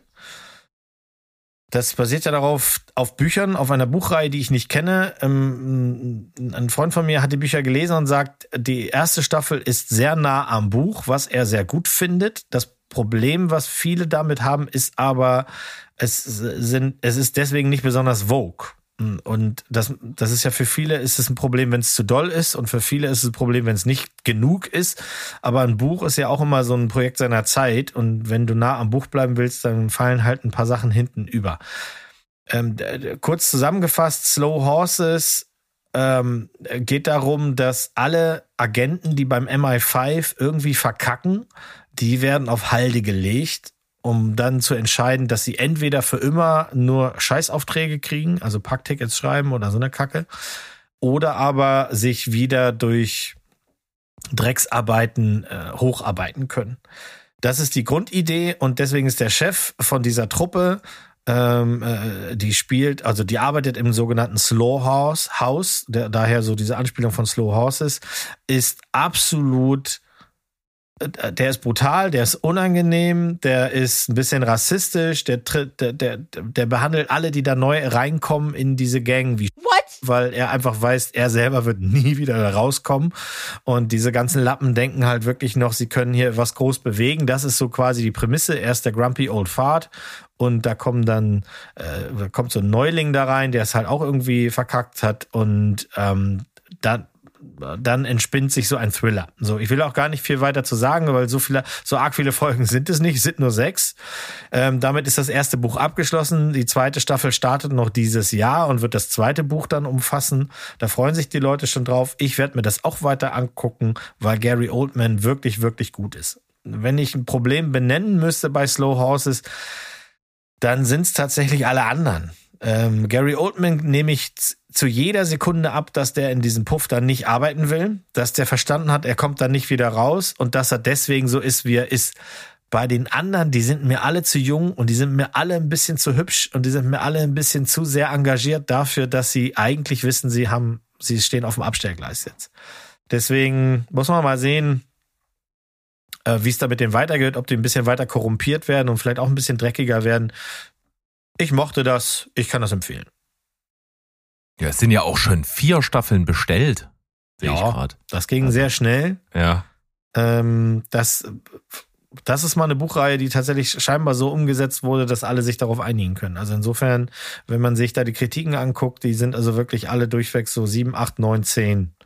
Ganz selten mal einer, der drunter ist, aber das ist schon, Das ist schon solide gemacht, ja. Also ist einmal mehr ein Beweis dafür, dass auch wenn sie mir wirklich tierisch auf den Sack gehen, Apple Plus halt einfach geile Serien bestellt hat. Das Ja, also es gibt bald äh, keine Gründe mehr, äh, dass man das links liegen lässt. Ne? Ja, außer dem Prozess des Anmeldens. Aber das Steven sagt ja, das liegt nur an mir.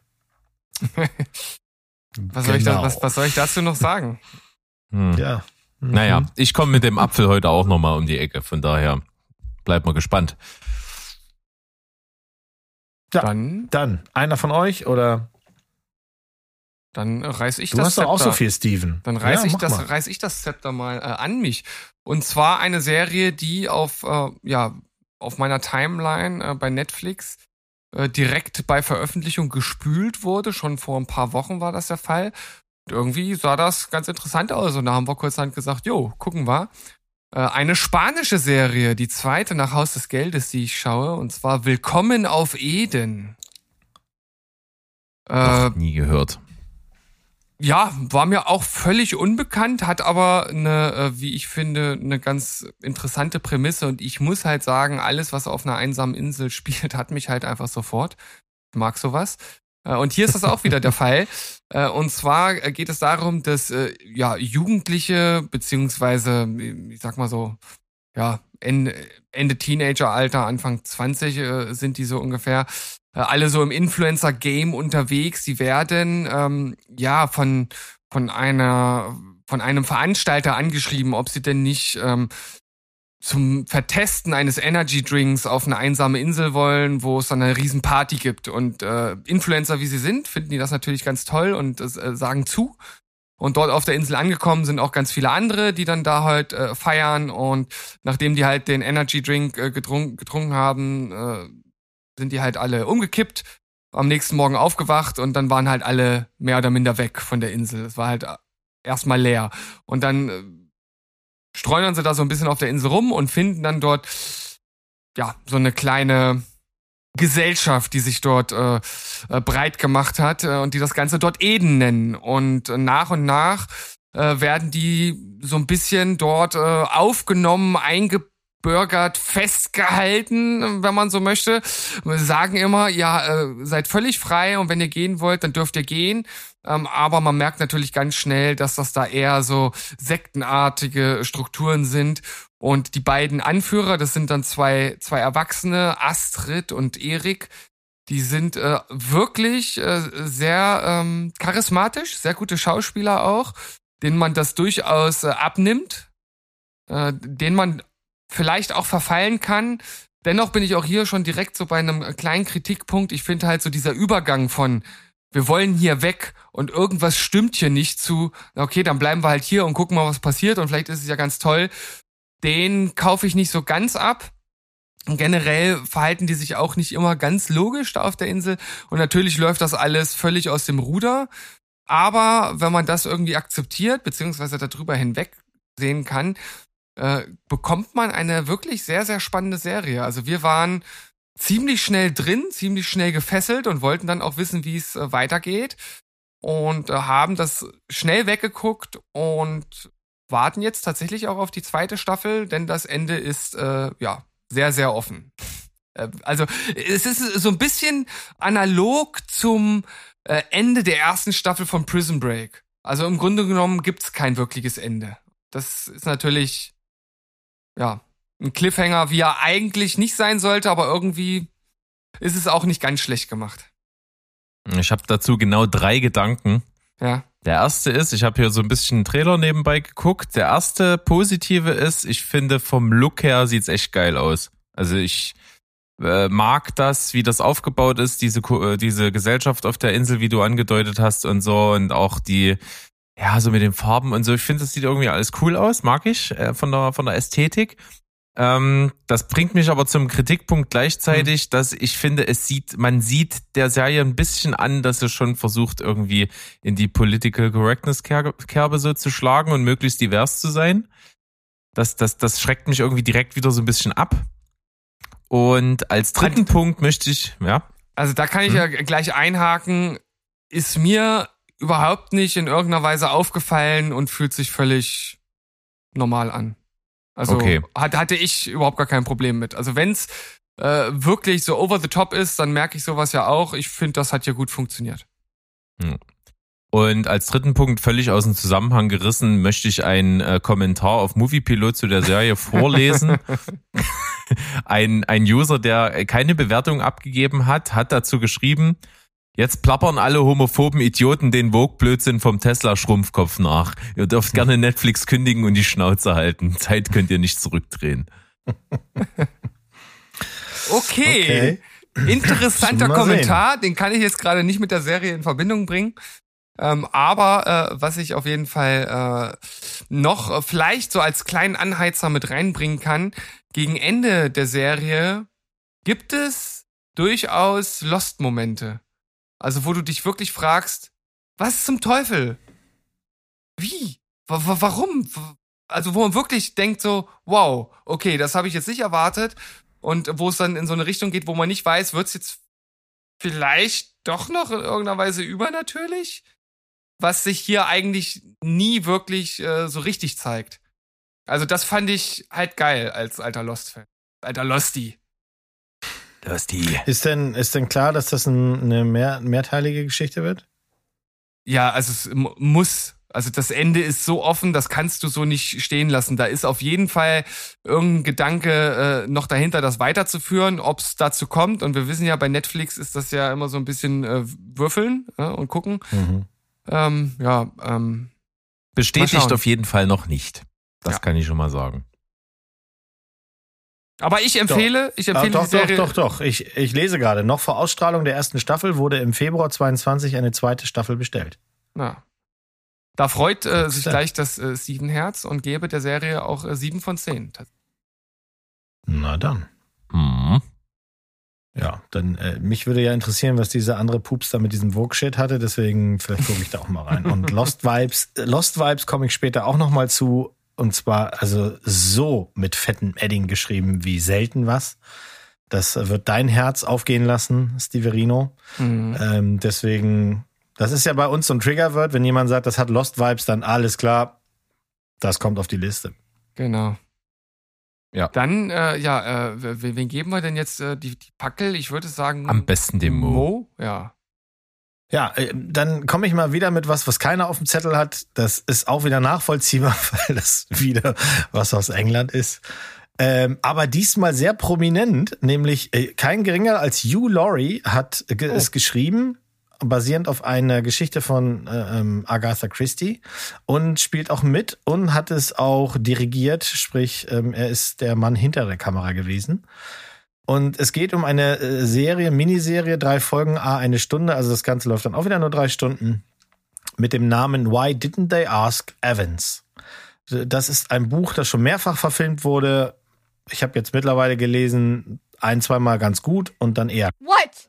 Und ähm, diese Adaption äh, freut sich gerade großer Beliebtheit. Äh, IMDb liegt hier bei 7,2. Das ist ja für so eine kleine Geschichte nicht schlecht. Es spielen allerhand Leute mit, die man kennt und die man mag. Allen voran Will Poulter, den ich erst in Dopesick richtig zu schätzen gelernt habe. Als Schauspieler, der spielt hier die Hauptrolle. Zusammen Auf mit jeden Lucy. Fall jemand, der, äh, glaube ich, eine ziemliche Karriere vor sich hat. Ja, ja, ja. Und wenn man sich anguckt, was er in, wo er jetzt in Filmen war, man merkt halt, dass er oftmals auch im Hintergrund nur war, aber dann halt immer was hinterlassen hat. Also ich mag den gerne.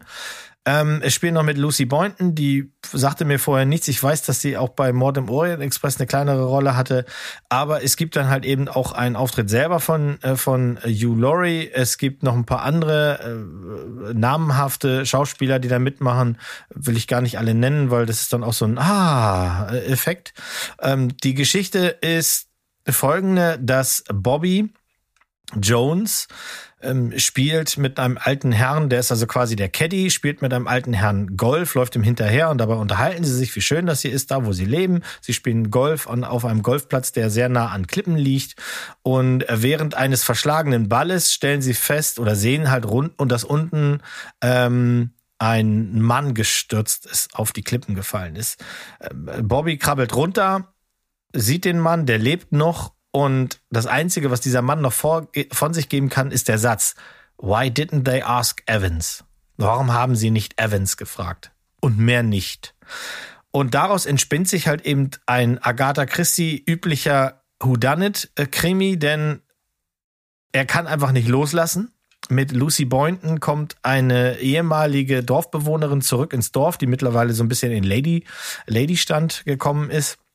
Er immer noch der, äh, der nette Junge, sie dann die Lady aus der großen Welt und die beiden nehmen es dann halt äh, auf sich, diesen Krimi zu lösen. Das wird recht also für englische Verhältnisse wird es recht brutal und spannend dann erzählt.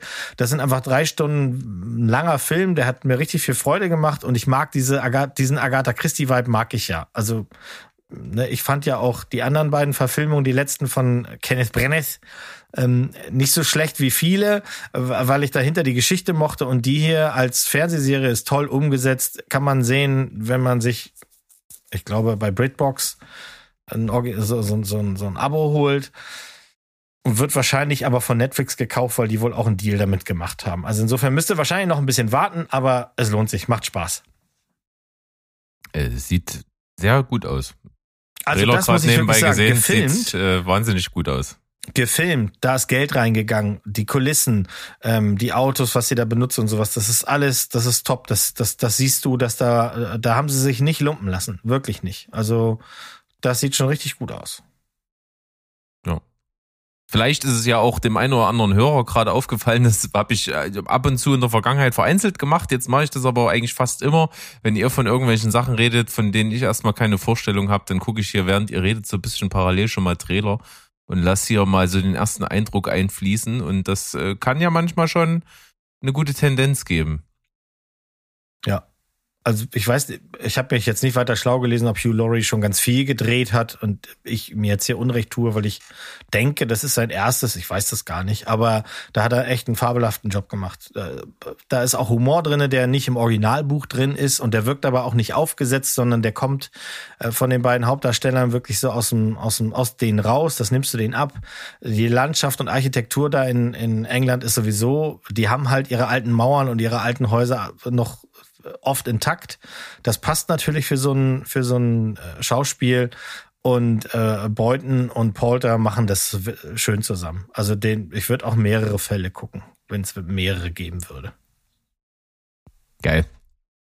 Ciao. Dann. Ich habe da gar nicht viel zu, zu sagen, deswegen lasse ich es einfach sein und äh, gebe Berg das Zepter der Rede in den. Dann, äh, nein, warum denn jetzt das?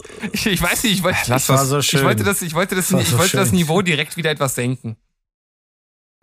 Gut, äh, ist dir gelungen, möchte ich sagen. mm, Folgendes. Ich habe auch Love, Death and Robots geschaut. Und äh, unser lieber Sandro war massivst begeistert davon. Mm, wir haben uns da schon ausführlich drüber unterhalten. Ähm, ich, ich fand viele Sachen gut. Ich, ich fand sie nicht so überragend. Ich finde, es gibt das Bild wieder, was ich äh, von der Serie hatte. Ich mag das Konzept der Serie unglaublich. Ich finde das äh, so geil zu sehen, wie, wie verschieden Leute an sowas rangehen können. Ähm, dadurch, dass natürlich das Oberthema einfach nur ist, es muss eine Geschichte sein, die so ein bisschen Sci-Fi-mäßig entweder angehaucht ist oder eben äh, von Tod handelt oder eben von irgendeiner Beziehungskiste und gerne auch alles dreist zusammen kombiniert, ähm, ist das äh, Oberthema natürlich weitläufig, aber hat irgendwie alles natürlich so, ein, so eine Stringenz in sich, die es schön miteinander verbindet und trotzdem halt komplett unterschiedlich ist. Äh, und dass da einfach auch nicht alles irgendwie auf 20 Minuten getrimmt ist, finde ich auch geil. Also es gibt halt auch einfach Folgen, die gehen sechs Minuten oder oder mal 23 Minuten oder irgendwas. Ich finde die Abwechslung mega und äh, das, das hat Spaß gemacht bei den Staffeln davor. Hier haben wir jetzt in, in dem dritten Anlauf dieser Serie also neun Folgen. Ähm, es wird auch mal was aufgegriffen. Äh, Stevens Lieblingsfolge mit den drei Robotern äh, bekommt eine Reminiszenz, eine kleine Fortsetzung die ich nett finde, aber mehr auch nicht unbedingt. Äh, es gibt aber natürlich auch äh, die, die oft ähm, im Zusammenhang mit dieser neuen Staffel äh, erwähnte Folge, die David Fincher selbst directed hat. Ähm, die heißt äh, Schlechte Reise. Die ist wahnsinnig geil. Die ist richtig düster und hat einen super Ton, sieht super geil aus. Äh, ist wirklich Fincher-mäßig ohne Ende. Aber es gibt auch viele andere Sachen, also eine kleine Folge, wo es um so die so aussieht wie, wie eine Miniaturwelt, die gefilmt wird. Die ist super lustig. Die ist zwar ganz, ganz kurz, aber macht äh, ohne Ende Spaß. Gibt auch so ein paar Totalausfälle. Also ich mochte den, den Puls der Maschine nicht so geil. Äh, das, das ist nicht so cool und Kill Team Kill ist, ist nett, aber auch nicht so mega. Es gibt eine, es gibt leider nur eine einzige Folge, die so ein bisschen philosophisch ist. Das ist der Schwarm. Die ist dafür auch wirklich, äh, gehört zu den stärksten der Staffel. Insgesamt beeindruckend ohne Ende. Also auch was technisch so im Animationsbereich möglich ist, ist wirklich geil. Äh, die die ähm, visuell oft zitierte Folge, wenn es irgendwie irgendwo Werbung von dieser Staffel gibt, ist ja Jibaro. Die ist äh, äußerst hektisch. Die die ist anstrengend zu gucken, aber visuell wahnsinnig äh, beeindruckend. Also insgesamt viel, viel Spaß, Licht und Dunkelheit irgendwie gleichermaßen. Im Schnitt 7,5 von 10, auch wenn die Range irgendwo zwischen, zwischen 6 und 9 krassiert. Ich hänge immer noch bei Staffel 2, ehrlich gesagt. Und ich habe noch nichts gesehen. Noch gar nichts. Nee, hat sich noch nicht ergeben. Das ist ja Also das ist super snackable, finde ich. Äh, Das ist ein tolles Konzept. Verrückt. Total verrückter Typ. Hat er noch nicht gesehen. Naja, du guckst doch alles. du guckst so. Nee, nee, nee, nee. Also, nee. nee, alles, alles war, war, auch da, war auch das falsche Wort. Du guckst halt viel. Und das ist ja etwas Ja. mit sehr hoher Qualität im Großen und Ganzen. Und deshalb wundert mich, dass du da noch Ja, aber es läuft reingeschaut nicht weg. Das ist, das Ja, ist na so gut, das, das- das Problem. kannst du doch bei allem weißt sagen. Du, ich fahre ja auch nicht in Heidepark, der ist ja immer da. Also deswegen. hast. Äh, ich, Ne, das, Interessantes das, Konzept. das, ja, das, das kann ich jetzt auch nur auch das, nicht ist so ganz natürlich, das, greifen. ist, das ist schön wie Scheiße. Das, das ist halt eben so. Ähm, aber irgendwann, ich werde es mal gucken. Damit ich alleine, dass ich mal mitreden kann, werde ich das mal sehen. Ich werde mir das mal angucken. Und da das nicht zusammenhängt, ist sicherlich mal so eine Folge abends vielleicht vorm zu Bettchen gehen oder so. Ja, Vielleicht wir heute können dir, wir können dir ja mal eine, eine Liste der besten Folgen zusammenstellen. Da hast du dann die Creme de la Creme ja gleich schon mal da. äh, öfter mal rumgejodelt, dass eben diese drei Roboter-Szene, also diese drei Roboter-Folge, die muss ich halt gucken. Und ähm, ja, könnt ihr gerne machen, klar. Also gebt mir mal ein Ranking, weil dann weiß ich auch, wenn ich die ersten zwei scheiße finde, hau ich euch beiden auf den Kopf und lasse den Rest liegen. Also ich persönlich fand auch vor allem animationstechnisch Eiszeit halt absolut überragend. Da musste ich halt einfach mehrfach hinschauen. Ich weiß gar nicht genau, ob das der exakte Folgentitel ist. Berg, du es aus dem Kopf? Muss ich auch nachgucken, habe ich jetzt gerade hier nicht vor mir. Kann ich aber Aber währenddessen mal da ist allein die, die, die, die Story ist halt so geil, dass halt äh, ein, ein Paar einen alten Kühlschrank äh, findet, in dem halt äh, so, so, so, so eine kleine Mini, äh, Mini-Menschen wohnen und die halt innerhalb von einem Tag praktisch von der Steinzeit bis zum atomaren Krieg die ganze Menschheitsgeschichte durchlaufen. Äh, also total abgefahren. Und äh, animationstechnisch, wie gesagt, ich muss, also du musst mehrfach hingucken, um, um wirklich zu überprüfen, ob das jetzt nicht doch echte Personen sind. Mhm. Ja, naja, naja. Ja, ich merk schon, ey, Mo, der kommt aus dem Staunen nicht mehr watch it. raus. I'm gonna watch it Ähm, and then I'm gonna talk to you about it. Also der äh, Originaltitel ist Ice Age. Ja, dann, äh, Mo, dann erleuchte uns doch mal mit deiner nächsten Serie. Hier steht nur Piu, piu, piu, piu, piu, peng, peng, peng, buff, bam, bam, puh. Nee, nee, nee. Ich habe noch eine vorher. Was ist, schlampt ihr jetzt? Ach so, ich dachte, das heißt äh, Mojo Mhm. from Joe. Nee. Deswegen, Nein, die Serie heißt From. ach so, von der, von der du schon erzählt hast. Jetzt, jetzt, jetzt fällt's mir ein mit den Lost Vibes, die du schon angesprochen hast. Ja, mhm, mhm. Also die ersten Lost Vibes ist ja klar. Das Ding heißt From und das andere hieß Lost. Vier Buchstaben. Oh, kommt auch Ähm, drin vor. Es nicht? ist, äh, es Aber ist, nicht an der gleichen Stelle, ähm, Berg. Tut mir leid. Nee, und aber, aber in From ist auch rückwärts Mo drin. Ja, an so vielen wichtigen Sachen ist rückwärts Ja, und- Mo und- drin, und- denn ein, Mo, ein Mo macht alles besser. Und Orf ist auch. Und Orf ist auch rückwärts gesprochen drin. ja, hm, so. Muss man einfach mal Ich gebe euch festhalten. zweimal noch ein paar Minuten und äh, gehe dabei steppen. Deine Bühne, Mo, Also, Prom. Danke. From. From ist nicht nur, hat nicht nur im Namen Anleihen an Lost, sondern es ist von den, äh, von einigen der Produzenten von Lost. Damit wird auch hart geworben. Und äh, wir sehen Harold Perignon oder Perignon oder wie auch immer der heißt. Das ist Michael aus Lost ähm, äh, als Hauptdarsteller. Es geht darum, dass eine mysteriöse Stadt irgendwo in Mittelamerika, die ist quasi, kommen wir wieder zur Insel, die ist quasi wie eine Insel, denn wenn du einmal da bist, kommst du nicht wieder raus. Du kannst offensichtlich nicht steuern, dass du, dass du mit deinem Auto da landest und du kannst auf gar keinen Fall steuern, dass du da wieder rauskommst. Du kannst halt nur im Kreis fahren und in dieser Stadt, die ziemlich runtergekommen ist mittlerweile, sind also quasi alle Bewohner gefangen. Sie wissen aber nicht warum. Sie haben sich in der Zeit, in der sie da sind, und das ist unterschiedlich lang, merkt man auch und kriegt man dann in den weiteren Folgen so ein bisschen erzählt, haben sie schon viel Zeit damit verbracht, rauszufinden, warum sie da gelandet sind. Dann haben sie das aufgegeben und versuchen jetzt eine gewisse Normalität ähm, dazu zu, zu etablieren. Jetzt wäre das ja alles nicht so wild, wenn es halt einfach nur eine Stadt wäre, aus der man nicht rauskommt. Ich meine, das ist schon wild genug und das ist auch scheiße, aber damit kann man sich arrangieren. Das Problem hier ist, dass nachts irgendwelche Wesen kommen, die alle killen wollen. Und das ist echt blutig. Ich habe mich Gut, vielleicht bin ich auch ein Zimperwumpi, ich weiß es nicht. Aber das ist tatsächlich so, dass diese Serie hat die äh, drei äh, äh, Makel Drama, Horror und Mystery und Horror nehmen die hier ernst. Also wenn es blutig ist, dann geht das zur Sache. Hier siehst du Eingeweide, hier siehst du Kills, das ganze Programm. Das hat mich schon ein bisschen äh, gewundert, weil ich das für eine Fernsehserie nicht so erwartet habe. Ähm, die ist wirklich gut gemacht. Die hat, die hat die hat, also nochmal, die hat so fett Lost Vibes, weil du eben gar nicht weißt, worum es geht. Aber halt auch nicht so platt, dass sie jetzt sagen, wir, wir, wir wiederholen alles und erzählen euch dann in Flashbacks die ganzen Vorgeschichten oder sowas. In Anleihen passiert auch das, aber es ist viel interessanter, wie die quasi versuchen, ihre Gesellschaft da aufzubauen. Denn es gibt eine, eine Gruppe Leute, die wohnen in der Stadt, in den Häusern, die noch da sind. Und es gibt eine Gruppe der Leute, die sich zusammengerottet hat in einem großen Haus.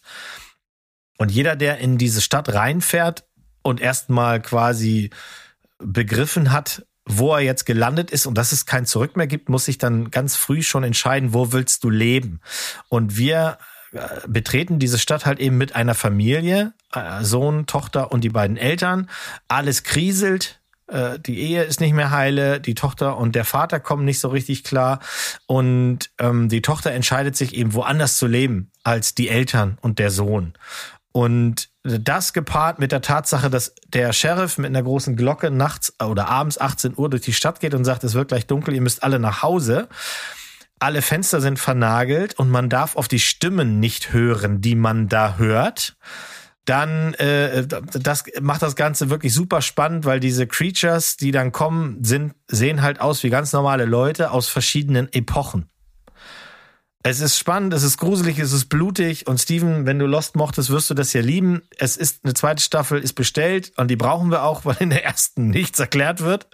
Ähm, ich hoffe, dass sie es richtig machen und vielleicht nach zwei, maximal drei Staffeln den Deckel zumachen. Das könnte eine werden, die richtig lange läuft. Ich hoffe nicht, weil ich fürchte, dass dann die Prämisse das nicht mehr tragen wird es passiert ganz viel noch nebenbei, was ich jetzt gar nicht erwähnt habe. Charaktere, die spezielle Fähigkeiten haben oder wissen, ein bisschen mehr wissen als der nächste. Es gibt ein bisschen was Wunderliches. Wir wissen, es ist irgendwas Übersehnliches da am Start.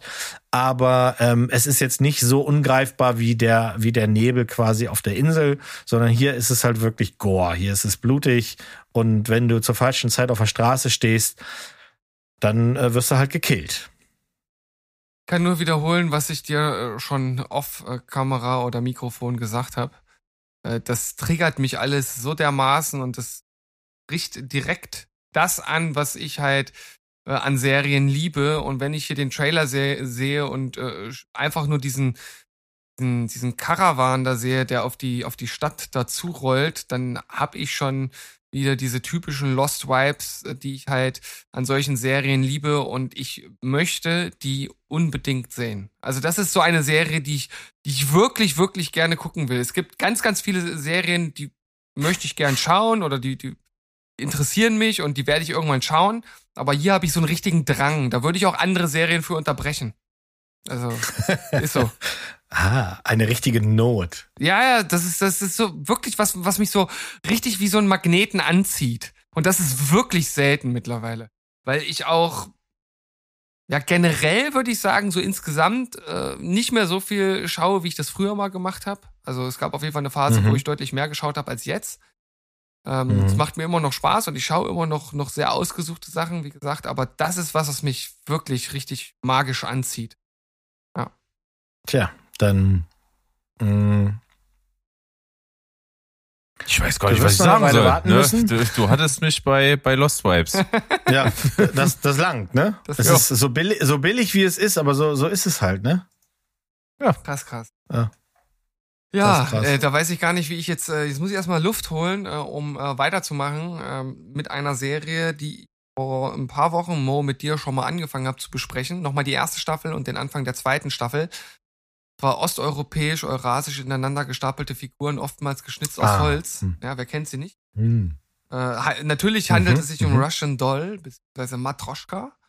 Erste Staffel fand ich wirklich gut, hat mir Spaß gemacht, hat mich vor allem ab der Hälfte der Serie dann wieder äh, oder dann erst richtig gecatcht, als noch ein zweiter Hauptcharakter dazu kam. Und äh, so ähnlich ist es auch bei Staffel 2. Also die hat, hat noch mehr mit dem Enterhaken oder mit dem, mit dem Hookhaken äh, nach mir greifen müssen. Äh, am Anfang habe ich mich da echt schwer getan, weil ich halt auch so diesen, diesen neuen Ansatz, den die Serie gewählt hat, was ich erstmal gut finde, dass man also nicht das gleiche Schema einfach nochmal äh, fährt, sondern dass es jetzt hier ja sozusagen um Zeitreisen in einem äh, bestimmten Vehikel geht, das auch immer zugänglich ist. Ähm, das ist also ganz anders als diese, diese, dieses Tode und Reset und wieder von vorne, was es halt vorher gab. Ähm, das finde ich wirklich richtig äh, gut, dass sie das gemacht haben. Aber es ist am Anfang zäh gewesen. Hinten raus wird's dann besser. Aber die letzten zwei Folgen sind auch eine richtige Mindfuck-Story-Verwirrung, die mich schon ein bisschen fraglos zurückgelassen hat. Also, was da in der letzten Folge passiert, ist schon ziemlich abgefahren. Also das kann man auch dann nicht mehr so ganz genau greifen. Also das muss man einfach so ein bisschen annehmen als das, was es ist, als das, was da passiert. Einfach mitgehen und dann am Ende sagen, jo, okay, schönes Ding, es sind wieder gute Schauspieler, es ist abgefahren, was, was andere Serien nicht haben. Und in dem Sinne ist es schon auch gut gewesen. Aber m- mehr als, ja, ich habe jetzt acht gegeben, das klingt, ich glaube, das, was ich gesagt habe, klingt ein bisschen schlechter. Vielleicht ist es auch nur eine 7,5. So in dem Bereich. Matroschka. Ja, ich bin noch nicht sehr weit. Ich habe, ich glaube, drei Folgen gesehen. Ähm, es ist, habe ich dir, glaube ich, auch schon gesagt. Es, nee, vier habe ich, glaube ich, gesehen. Ich glaube, in Berlin war sie schon. Ähm, es, ich habe mich deutlich schwerer getan, das anzunehmen als, als Staffel 1. Mhm. Wa wahrscheinlich auch, weil die Prämisse in Staffel 1 dieses, ah, sie stirbt und dann ist sie wieder da und dann versucht sie das zu verhindern, ist erstmal ein bisschen einfacher zu schlucken als das, was hier passiert. Ja. Ähm, Weil du damit ja auch schon so ein Stück weit erstmal alleine gelassen wirst und, und du bist ja, du siehst ja zu, wie sie realisiert, was da passiert. Und dann hat sie halt ihre Art. Und ähm, ich gucke das ja im Original. Ich weiß nicht, wie sie synchronisiert ist, aber im Original die Art, wie sie redet und wie sich diese Geschichte dann so blättermäßig so ein bisschen auftut, das ist nicht ganz einfach. Also das ist tatsächlich ein bisschen, ich habe damit mehr Schwierigkeiten. Ich glaube tatsächlich, dass ich in der vierten äh, stehen geblieben bin im Moment und eine Pause machen wollte, aber auch schon gehört habe, dass es nach hinten raus nochmal richtig abgefuckt wird. Ja. Ja, also wenn dich das schon äh, fordert, dann warte mal auf das Ende. Äh, wobei ich sagen muss, dass diese Staffel dem Namen Matroschka bzw. Russian Doll dann auch wirklich Tribut zollt. Also jetzt ergibt das Ganze für mich viel mehr Sinn als, als bei der ersten Staffel. Da konnte ich den, den Namen oder dieses Prinzip der russischen Puppen gar nicht mit der Serie in Verbindung bringen. Hier schon. Finde ich wiederum ganz geil. Hm.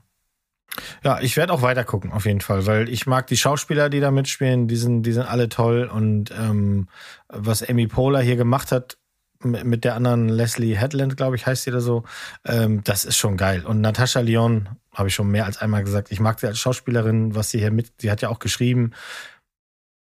die ist halt, die ist so unverwechselbar. Mhm. Ich, wenn man, wenn man ganz kritisch sein will, dann ist sie ja hier derselbe Charakter wie bei Orange is the New Black, weil sie hat halt nur eine Art, wie sie redet.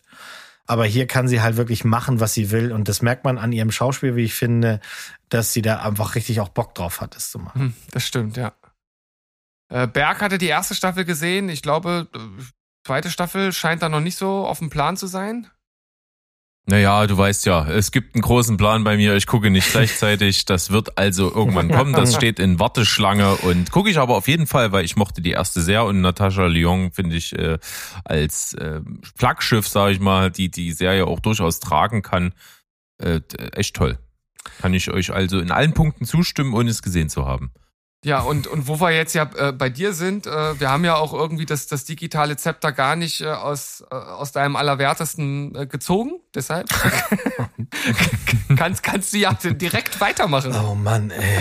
Mann. Oh Mann, oh Mann, oh Mann. Oh Mann. Ja, jetzt, jetzt mache ich natürlich ein ziemlich großes Fass auf, ähm, aber äh, der liebe Mo kann jetzt mir beiseite springen, denn er hat Ja. das ja auch so durchgezogen.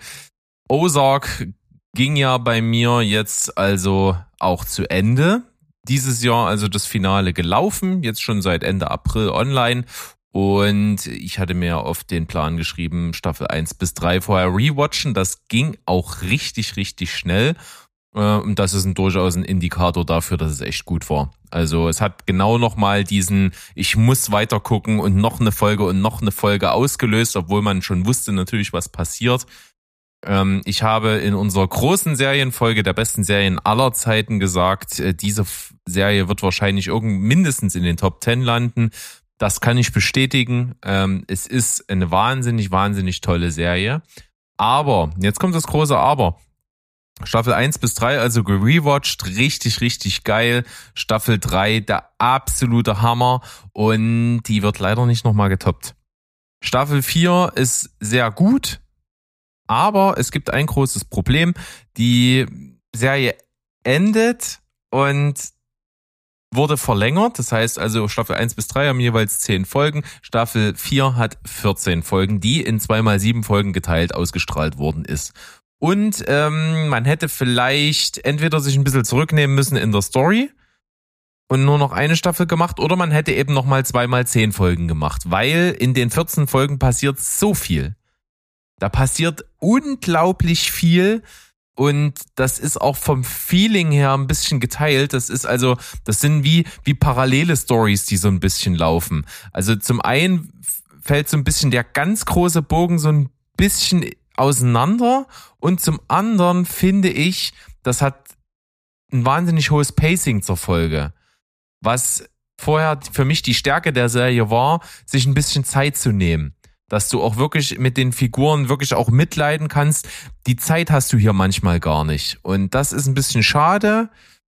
Nichtsdestotrotz wahnsinnig stark. Jason Bateman, bester Mann, der wirklich viel, viel Regie geführt hat, viel mitgeschrieben hat äh, und seine Hauptfigur auch absolut nailt. Ähm, Laura Linney über jeden Zweifel erhaben. Absolut grandios, was die abliefert. Julia Garner ja schon mit äh, Preisen für ihre Nebenrolle als, als Ruth Langmore überschüttet. Absolut zu Recht. Ich liebe sie. Sie ist äh, absoluter Oberknaller. Ähm, bis in die Nebenfiguren hinein toll besetzt. Äh, Navarro auch so ein Charisma von Typ. Äh, ich kann wirklich nur anreißen, was alles geil ist. Die Serie macht Spaß, die ist toll geschrieben, die sieht toll aus, die hat ihren eigenen Look, ihren eigenen Stil. Ozark Staffel 4, also dann nur 9 von 10. Insgesamt würde ich der Serie trotzdem, weil sie mich ja dazu veranlasst hat, die dann auch nochmal zu gucken und toll zu finden, insgesamt äh, 9,5 von 10, nahezu perfekt, wenn leider äh, das, das Zeitproblem am Ende nicht käme. Ozark mag ich, mag ich, mag ich, mag ich sehr.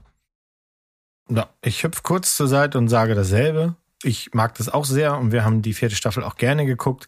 Und ich bin auch bei dir, dass der vierten Staffel etwas passiert, was in den ersten drei Staffeln nicht passiert ist. Die, in der vierten Staffel machen sie Fehler. Und Fehler im Sinne von, das richtet uns auf. Ne? Also ich sage da nur Autounfall äh, und der Payoff, der da rauskommt, das hat mich sehr aufgeregt.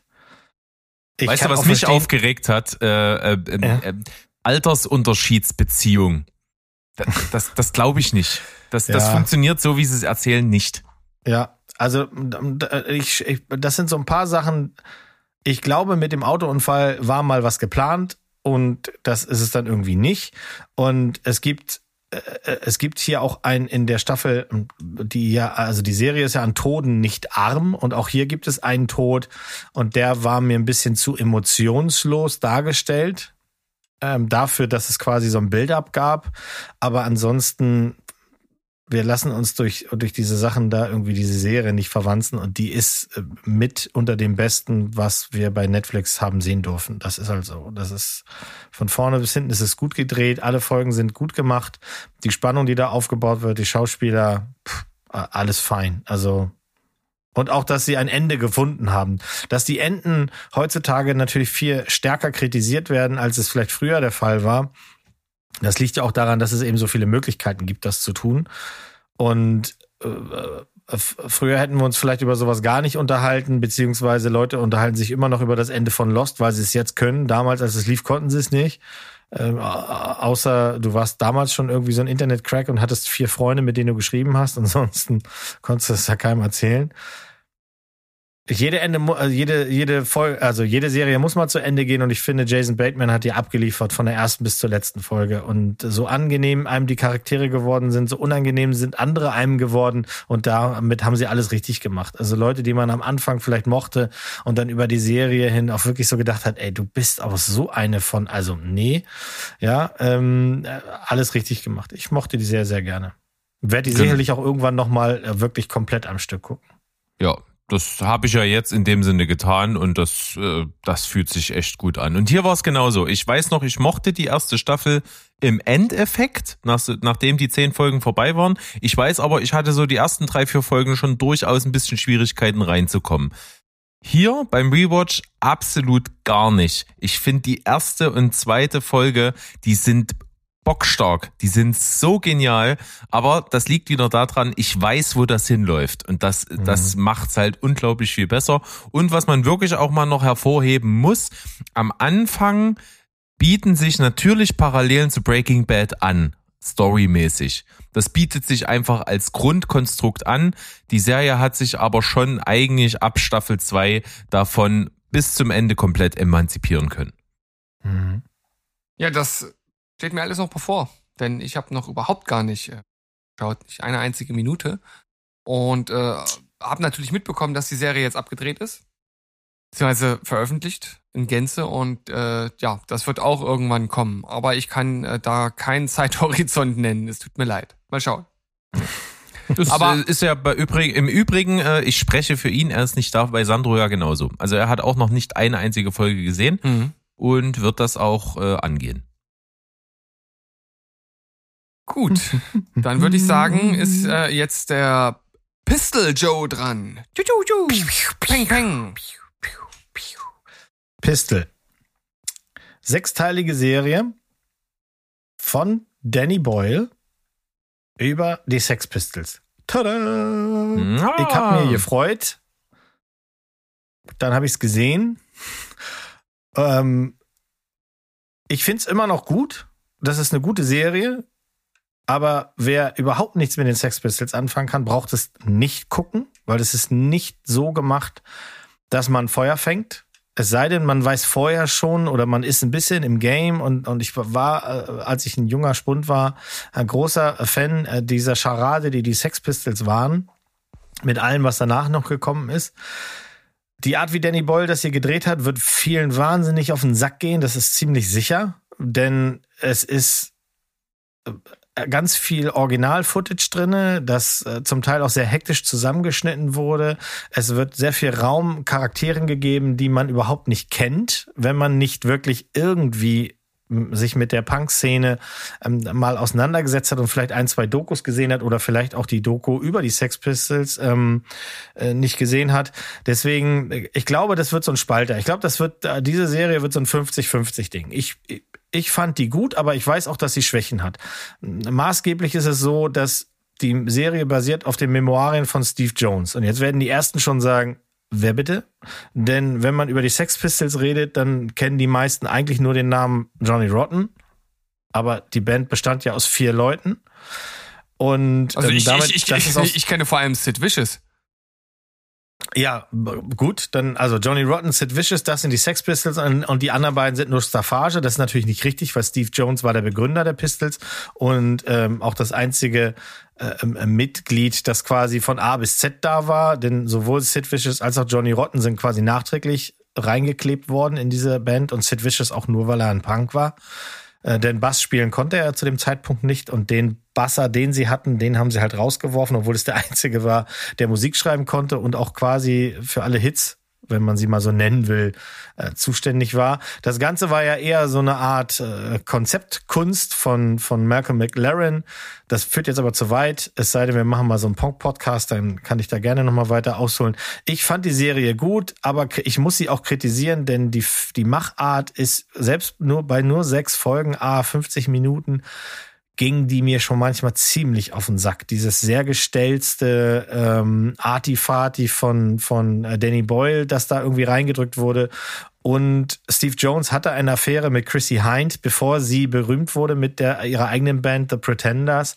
Und das, ich verstehe, dass man dem Raum geben will, weil das ist eine geile Geschichte aus früherer Zeit. Ja, aber das passiert mir viel zu oft und viel zu lang in dieser kurzen Serie. Ich habe nur sechs Folgen und in vier davon geht's auch irgendwie um diese Beziehung. Das, dafür, das, ist mir nicht wichtig genug. Das hätte ich alles nicht sehen wollen.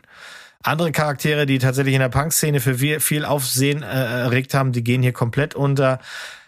Man muss sagen, die singen alle live, die spielen alle wirklich, das machen sie gut.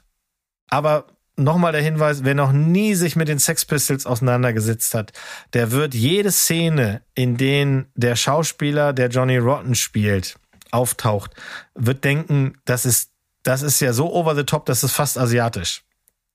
Aber der war so. Der war total weird, den konnte man nicht irgendwie ernst nehmen, der konnte, der wollte sich nicht konzentrieren, der wollte bei Interviews nicht klare Sätze sagen, der wollte anecken und der hat immer geguckt, als wenn er gleich ein Messer zieht und dich killt. Das muss man wissen. Ansonsten, wer das wirklich nicht weiß, der wird denken, dieser Anson Boone, den ich vorher auch noch nie gesehen habe, irgendwo, ähm, der ist fehlbesetzt, der macht nur, nur Nerdshit. Das ist unfassbar. Toby Wallace mochte ich sehr gerne, den kannte ich vorher auch nicht, also zumindest nicht so, dass ich sagen muss, ich habe den auf dem, auf dem Zettel gehabt.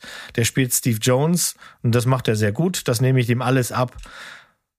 Und wen kennt man denn noch? Dieser Thomas Brody Sangster. Der, der, der sagt vielleicht einigen was. Der war auch bei diesem Labyrinth-Film. Wie hießen sie doch? Maze Maze Runner Runner. und-. Ma Und genau, natürlich Maze Runner. auch äh, Queen's Gambit. Damn. Genau, Queen's Gambit war mit und der spielt hier Malcolm McLaren. Und auch hier gilt, wer nichts davon weiß, der wird sagen, das ist irgendwie cheesy und käsig und seltsam, aber der spielt halt Malcolm McLaren. Und der war so. Der war 100% auf den Punkt. Wenn man sich hinterher Videos anguckt auf YouTube, dann passt das. Und das ist das, was der Serie passieren wird. Ich habe schon einen, anderen Podcast darüber ge gehört. Da haben sie tatsächlich 40 Minuten über die Sex Pistols geredet und nur fünf über die Serie. Weil die Sex Pistols an sich ergeben eine spannende Geschichte. Die Serie schafft es aber nicht, diese so richtig zu transportieren. Das ist ein bisschen schade. Da wäre eine, eine richtige Doku wahrscheinlich geiler gewesen. Ist trotzdem ein Jo. Hm. Weil ich auf die Pistols stehe und wollte sehen, wie das hier ausgeht. Und das ist, ich mag ja sowas. Ich weiß nicht so ganz genau, was ich jetzt aus dieser Erzählung mitnehmen soll, weil ich habe überhaupt gar keine Berührungspunkte mit den Sex Pistols gehabt, äh, kenne dementsprechend deren Verhalten nicht so wirklich, was mich, glaube ich, aber prinzipiell trotzdem nicht davon abhalten würde, die Serie zu, zu nehmen oder einschätzen zu können, besonders nachdem du das jetzt ja praktisch gemacht hast. Aber trotzdem ist das so ein Ding, wie, ich stehe da jetzt völlig indifferent zu. Keine Ahnung. Mhm. Also ich werde es mir mit Sicherheit nicht angucken, weil ich kann mit, mit diesen ganzen, mit dieser British Punk Sachen da nix anfangen. Musikalisch schon gar nicht. Vom, vom, vom Style, vom Lifestyle her ein bisschen vielleicht, aber das ist irgendwie, ist, das kann für mich ein Buch mit sieben Siegeln bleiben.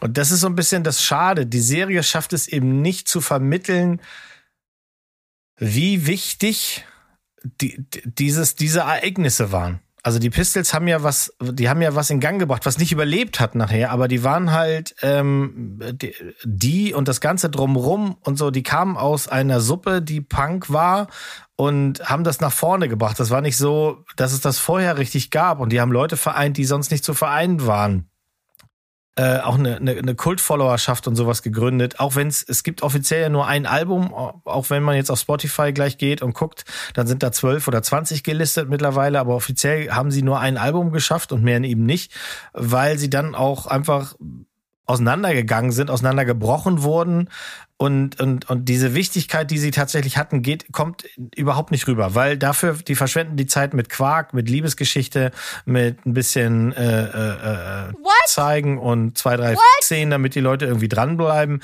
Und das wäre echt Jetzt, nicht jetzt bin gewesen. ich an Bord. Jetzt bin ich dabei. ich dachte es mir. Ich dachte es mir. Aber es kommt auf jeden Fall ein starkes Bedürfnis deinerseits äh, rüber, darüber zu sprechen. Ja, ich war ein Riesenfan in den, äh, als ich zur Schule gegangen bin. Und da waren die Pistols schon lange nicht mehr Thema, aber ich war halt, äh, ich war, ne, als ich, als ich 18, 19 war, war ich diesem, diesem ganzen Punk-Gedanken sehr verpflichtet. Und da waren die Pistols halt, ähm, das erste Album ist, ist auch wirklich, wirklich gut. Und es dieses ganze Drumrum, was auch Malcolm McLaren da gemacht hat, dass Vivian Westwood da drin äh, in der Szene war, äh, ganz gewisse Charaktere oder sowas, wie wichtig die im Nachgang noch geworden sind und so. Und ich glaube auch, dass Malcolm McLaren von Anfang an wusste, dass er hier eine Show auf die Bühne bringt. Er hat es halt nur den anderen nicht gesagt. Das ist ein spannendes Thema. Ich mag das. Also wer da äh, noch zwei Cents äh, übrig hat, äh, können wir gerne in Discord nochmal drüber quasseln. Also wir merken, ja, da wird sich bestimmt jemand finden, ja, ja. denke ich schon. Wir, wir merken auf jeden Fall, Mo hat ein Herz für die Sex Pistols und irgendwie auch für diese Serie, auch wenn sie nicht genau das transportiert, was er haben möchte. Ähm, mhm. Ich bin mal gespannt jetzt. Ich glaube, jetzt kommt sowas völlig Konträres äh, direkt von Mo hinten ran. Er hat hier nämlich äh, gleich vier Staffeln einer Serie am Start. Ja. ja. aber was ich noch ganz kurz hier äh, als, als Fußnote mit hinten dranhängen möchte, also das ist ein weiteres Puzzlestück, was ich vorher schon natürlich wusste, dass du so ein bisschen auf diese, äh, diese Musikgeschichte äh, Britannien, vor allen Dingen so in der Punk-Richtung, was da so gab und auch britische Serien ja sowieso, äh, das, das bringt mich unbedingt dazu, dir nochmal ganz, ganz stark diesen unglaublich weirden A24-Film How to Talk to Girls at Parties ans Herz zu legen, weil da geht's ja auch so ein bisschen um diese Punker und so. Und ähm, das ist, glaube ich, genau dein Film. Ich glaube, also entweder findest du ihn richtig oder du feierst den ohne Ende ab. Ich wollte den ja schon sehen, als du drüber geredet hast. Ne, Sandro hat es ja auch versucht, nur dann hatten sie ihn gerade hochgebombt von äh, 99 Cent auf 11,99. Und äh, dafür war noch nicht genug Liebe da. Ich bin ja auch ein armer Tropf, wie ihr wisst. Ich bin, ne, also ihr könnt gerne einen GoFundMe machen für mich, ist kein Problem. Ähm, aber sobald es mal wieder eine, äh, äh, eine Aktion gibt, dann schnapp ich mir den. Oder eine günstige DVD. Ich habe da ja kein Problem mit. Also aktuell ist er wieder für vier Euro zu leihen. Naja, okay, das, das werde ich hinkriegen. Also wenn frage ich mal meine Paula, ob ich das darf. ob, ob, du die Freigabe bekommst, ob das Portemonnaie geöffnet wird, Wilmo. Richtig. So, jetzt erzähl Richtig. doch endlich mal von der anderen Serie, verdammt. Ja, die andere Serie ist wieder ein, ein Kontrastprogramm. Und zwar habe ich die vierte Staffel von The Marvelous Mrs. Maisel gesehen eine Serie, die auf Prime Video zu haben ist, die ich sehr, sehr, sehr, sehr mag, die ich von der ersten Staffel an sehr witzig fand. Ich weiß, ich habe nicht viele, mit denen ich darüber reden kann, weil viele haben die Witze nicht gekriegt. Ich kenne auch niemanden, der das so wie ich dann im Original gesehen hat, wo das einfach, es ist, es ist wahnsinnig witzig. Es ist ganz charmant. Es ist in der Zeit oder aus der Zeit gefallen was diese Amy Sherman Palladino hier gemacht hat, das ist ja mit zig Emmys äh, äh be be be belohnt worden. Ähm, äh, Rachel Brosnahan spielt hier großartig.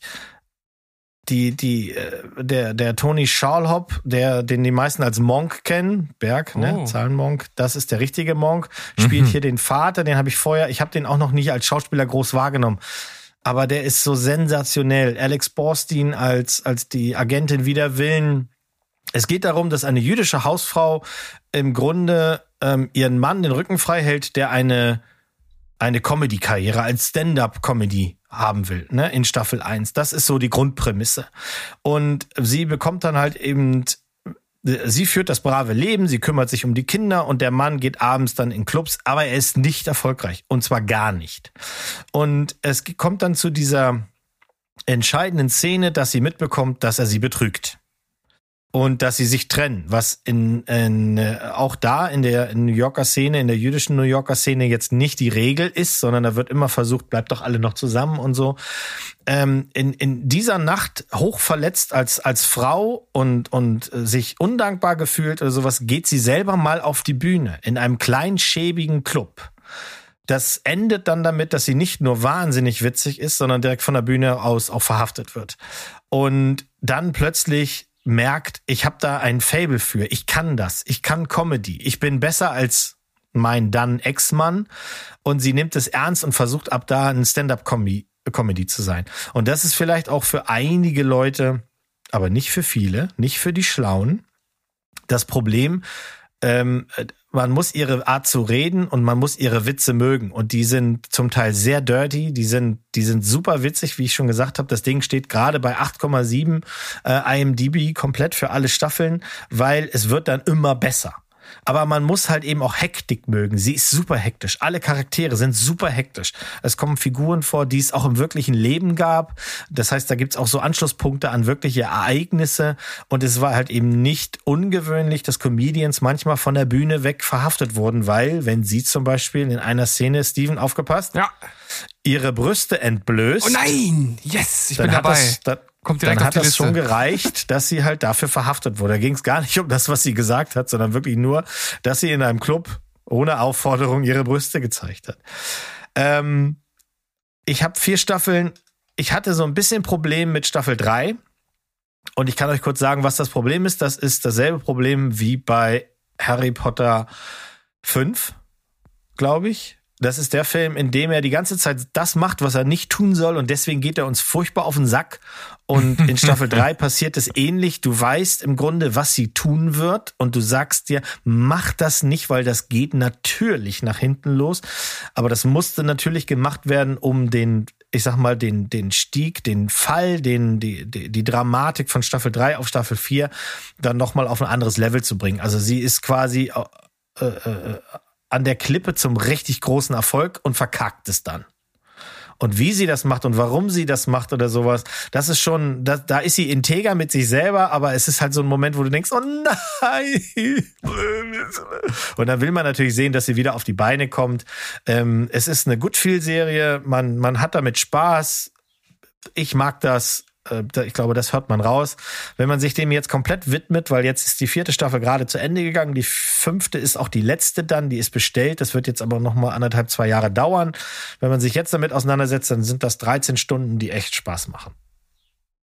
Diese Serie hat 158 Nominierungen bei Preisverleihungen bekommen. Das, das ist äh, nicht wenig und hat 81 Nee. gewonnen. Ja, und äh, die wird auch sehr gerne zitiert und man, man, man, du merkst in jeder, also alle Schauspieler, auch Marine Hinkle, die kennen wir nur als die Ex-Frau von dem, oh Mann, wie hieß das hier bei Two and a Half Men, der Chiropraktiker, Ah, der hatte mhm. eine Ex-Frau. Ja, ja. Ja, Judith. Und die ist, Judith. die, ja, und die ist da ja so eine Nebenrolle und so. Und die ist hier ein, die ist hier die Mutter. Und die spielt sensationell. Die ist so gut und die ist wirklich auf den Punkt und sie hat dann auch noch später in den Staffeln entwickelt sie in Fable, um Paare zusammenzubringen. Und wer sich mit der jüdischen Kultur ein bisschen auseinandersetzt, der wird vielleicht wissen und wenn nicht, erfahrt ihr es jetzt, das ist tatsächlich ein Ding. In der hochorthodoxen jüdischen Gemeinschaft ist das ein Ding, dass Leute über andere zusammengebracht werden, dass Leute engagiert werden, Paare zusammenzubringen. Also quasi Tinder als Mensch. Und das macht sie so herrlich, weil sie dann auch von der quasi äh, ähm, jüdischen Tinder-Mafia bedroht wird irgendwann später. Und das ist so schön absurd. Also es macht einfach Spaß. Tinder-Mafia. Ja, also es ist wirklich super. Es hat mir hat es viel Spaß gemacht. Guckt mal die ersten zwei, drei Folgen, wenn sie ihren ersten Auftritt hat im Comedy Club, die Art, wie sie da Comedy macht. Wenn man das mag, dann kann man nichts mehr falsch machen. Also bei mir ist es so, ich mag Rachel Brosnahan sehr gerne und habe auch die Serie natürlich wahrgenommen und fand das immer cool und dachte mir, das musst du auf jeden Fall irgendwann mal gucken. dann hat's irgendwie A, nie so richtig den Zeitpunkt gegeben, dann gab's schon einiges wieder, was natürlich schon wieder so eine, so eine Anlaufhürde ist. Ja, es gibt schon so viel und fertig ist es auch noch nicht. Und naja, mal gucken, äh, dass das natürlich mit Preisen und Nominierungen überhäuft wurde, hat man dann auch irgendwann mittlerweile mal mitbekommen. Und dann äh, habe ich, hab ich so ein bisschen die Scheuklappen hochgenommen, dachte mir, ah, naja, gut, das ist wieder so ein Kaninchenbau, wo du nicht reinkriechen willst, weil das ist so aufwendig und so viel. Und naja, und jetzt, wo du sagst, ja, das ist wirklich großartig, äh, Staffel 5 wird das Ende sein, später spätestens wenn das dann so ist, wäre wohl, glaube ich, ein günstiger Zeitpunkt, dass ich das mal angehe. Ja, also wie gesagt, wenn du dieses, die Amerikaner sagen ja immer witty dazu, ne? wenn es schnell ist und wenn es auf den Punkt ist und wenn es dann funny ist und so. Und wenn dich die deutsche Synchro da kriegt, dann bist du ab, ab Folge zwei bist du hooked. Und dann heißt es nur noch Tits ab. Die ganze Zeit. Also ich habe auf jeden Fall jetzt auch Lust auf die Serie bekommen, was ich vorher gar nicht. Äh, gedacht hätte. Ich habe die auch immer so als Randnotiz natürlich mitgenommen, all das, was Berg im Grunde genommen auch gesagt hat. Und du hast mich jetzt so ein bisschen on fire gebracht tatsächlich. Dann will ich dich auch nicht löschen. Guck da mal, guck dir das an und äh, ich glaube schon, dass du deine, äh, deine Freude haben wirst, weil es auch wirklich gut gedreht ist. Das macht auch um sie herum Spaß. Auch die Dramen, jetzt mache ich mal Tüdelchen, die alle anderen erleben, äh, die sind so toll geschauspieler. Wie gesagt, ihre Eltern, ich, ich liebe, wenn der Vater auftritt, ich liebe den in jeder Szene. Der ist, der ist ein Zahlenmonk, der ist äh, Mathematikprofessor der ist eigentlich überhaupt nicht in einer realen Welt und wird aber ständig mit realen Problemen dann, also seine Frau fragt ihn, wir müssen hier zum Essen gehen und so. Und er versucht immer mit Mathematik seine Probleme zu lösen und, und, und ihr zu erklären, dass nichts ist so schön wie Zahlen und wie die Ruhe, wenn man sich mit Zahlen und Büchern auseinandersetzen darf. Und Menschen sind doch immer so furchtbar und sowas. Und wie er das spielt, äh, ich nehme ihn das so ab. Und dass er auch keine Chance hat natürlich gegen seine Frau, weil die hat die Hosen an, das ist ähm, und die machen auch eine Wandlung durch und das ja, Schluss jetzt. Gucken. Also es gibt auf jeden Fall auch eine Sache, die mich da zusätzlich triggert. Das ist einfach Tony Schalup in einer anderen Rolle zu sehen als Monk, weil der ist halt für mich sowas von zementiert in dieser Monk-Rolle und wahrscheinlich für fast jeden anderen, der ihn kennt, weil man kennt ihn ja praktisch nur daher. Der hatte mal hier und da eine Rolle, ob das nun mhm. bei Pain und Gain war oder äh, war der noch mitgespielt? Da hört es bei mir schon fast auf. Mir fällt zumindest spontan nichts ein. Ich weiß, dass es noch so ein, zwei Filme gab, wo er auch mal eine Rolle gespielt hat. Aber ich glaube, der ist da so verfestigt äh, für mich und für viele in dieser Rolle, ähm, dass es dann immer interessant ist, äh, das zu sehen in einer anderen Rolle, wo ich jetzt von dir schon gehört habe, dass das funktioniert. Ja, super funktioniert das. Ja. Also ich habe nicht, ich habe Monk jetzt nicht wirklich reihenweise geguckt. Ich habe vereinzelt mal ein paar Folgen geguckt, weil ich ja ne, mit diesen äh, Episodials habe ich, das, da, da habe ich kein Fable für, das mag ich nicht so gerne, aber ich mochte ihn in der Art, wie er das macht, was er macht. Und man erkennt hier Monk-Züge, aber auf einem ganz anderen Level. Das ist wirklich, wirklich funny. Okay. Äh, Mo, ich würde dich jetzt einfach bei der nächsten Sache direkt mit einbeziehen, denn äh, da sind wir, glaube ich, auf den gleichen Stand. Haben nämlich mhm. die äh, ersten sieben Folgen der vierten Staffel von Stranger Chinch geguckt. Yes. Die haben ja komischerweise einfach erstmal die ersten sieben Folgen äh, davon veröffentlicht, anstatt die letzten zwei noch einfach direkt mitzuschicken. ähm, was äh, immer ein bisschen ärgerlich ist, wie ich finde. Ähm, aber ja, meine Frau hatte auch gesehen, dass das jetzt online ist und dann meinte sie, wollen wir nicht? Und dann da, ja, los, komm. Und dann waren wir tatsächlich ziemlich schnell wieder am Start. Also ähm, ich hatte nach der ersten Staffel total Bock auf die zweite, die hat man dann auch äh, sofort geguckt gehabt. Und nach der zweiten hatte ich ehrlich gesagt nicht viel Lust auf die dritte Staffel. Irgendwie ist das Feuer mhm. da erloschen gewesen. Wir haben dann trotzdem angefangen, wir haben die dritte Staffel natürlich auch geschaut und ich fand die dann letzten Endes auch ganz gut. Ähm, aber hier ja. war es tatsächlich so, äh, erste Folge geguckt und dann waren wir auch irgendwie wieder sofort drin und ich finde auch diese Staffel bis jetzt äh, viel besser als die dritte. Äh, mhm. Ganz persönlich. Äh, vor allem, weil sie es wirklich schaffen, hier zum Ende der siebten Folge Fäden zusammenzuführen und Dinge zu erklären, die halt in der ersten Staffel passiert sind. Und das finde ich wirklich, wirklich großartig, wenn eine Serie das halt nach so langer Zeit, ne, vier Staffeln klingt zwar nicht nach einer langen Zeit, aber man hat sich ja auch ein bisschen Zeit gelassen mit der Veröffentlichung. Ähm, ich weiß gar nicht genau, ob es dafür einen offiziellen Grund gibt, aber ich vermute, dass es vielleicht auch einfach damit zu tun hat, dass die Jugendlichen erwachsen werden können und das Ganze dann zur Story besser passt. Das ist so meine Vermutung. Ähm, aber nach wie vor ist, ist Justin äh, ein Knaller. Ich finde ich find auch den, den äh, neu eingeführten Sidekick Argyle, finde ich auch ziemlich lustig. Ähm, ja, und der, der Gegner, Wegner, der ist halt auch einfach fünfmal geiler als dieses komische Tentakel, äh, sonst was Monster aus der Staffel 3. Das macht alles schon irgendwie, macht alles besser als die Staffel davor. Ähm, man könnte jetzt auf hohem Niveau jammern, wie Sandro das zum Beispiel gemacht hat, und da muss ich ihm stimmen, dass ich so diesen Story-Arc in Russland nicht Mhm. ganz so geil fand. Mhm. Aber alles, was äh, äh, dort in dem äh, kleinen Kaff spielt, ist tatsächlich ziemlich großartig. Ja. Ähm, es ist ja heute oder gestern rausgekommen, dass Netflix mit dem mit ein paar Bilder zeigt, die einen fetten Spoiler Oh, zum, zum Ende ähm, drin haben. Das heißt, alle, die jetzt irgendwie googeln oder bei Netflix gucken, macht das mit Augen zu. Ich glaube, das ist eines der Bilder, das als Thumbnail hochkommt. Ich weiß es nicht genau. oh okay. Ich kann auch nicht gucken, weil ich will das auch nicht wissen. ähm, entschuldigt. Ich habe ja auch gedacht, ich warte ab, bis alles da ist. Und dann guckt man die Staffel im Ganzen, weil was soll dieser Hackmack mit den letzten zwei Folgen? Und dann habe ich dann gelesen, dass die alle so um die 90 Minuten gehen sollen, diese beiden Folgen. Also nochmal so ein äh, äh, relativ langer Film dann quasi sind. Äh, ich hätte es besser gefunden, wenn alles da gewesen wäre. Ich kann verstehen, dass man den Hype versucht auch zu teilen. Ich glaube, das Ding ist ja abgedreht, das ist fertig. Ich glaube, das hat auch damit zu tun, wann ist Stranger Things 4 rausgekommen. Wir kommen jetzt in eine Sommerphase und dann braucht man irgendwie nochmal so einen Knall oder so. Vielleicht hat das auch mit Ferien in den Staaten zu tun. Ich weiß es nicht. Was mir ein bisschen aufgefallen ist, und das ist ja vielen aufgefallen, dafür, dass die Ereignisse nicht so lange her sind, sehen die halt alle komplett anders aus. das müssen wir alle akzeptieren. Die werden halt älter. Äh, auch wenn sie wirklich einen guten Job gemacht haben, Eleven wieder auf Eleven zu trimmen in einigen Szenen. Mhm. Ne, das haben sie gut gemacht. Ich bin auch dabei, dass die die ganzen Story Arcs, das ist ja nicht nur der in Russland. Wir, ne, wir haben ja jetzt hier das wirklich eine geteilte Geschichte. Wir, wir sehen verschiedene Elemente in verschiedenen, an verschiedenen Orten. So, das soll wahrscheinlich das Ganze einfach irgendwie so eine Spannung hochhalten, die viele in der dritten Staffel eben vermisst haben.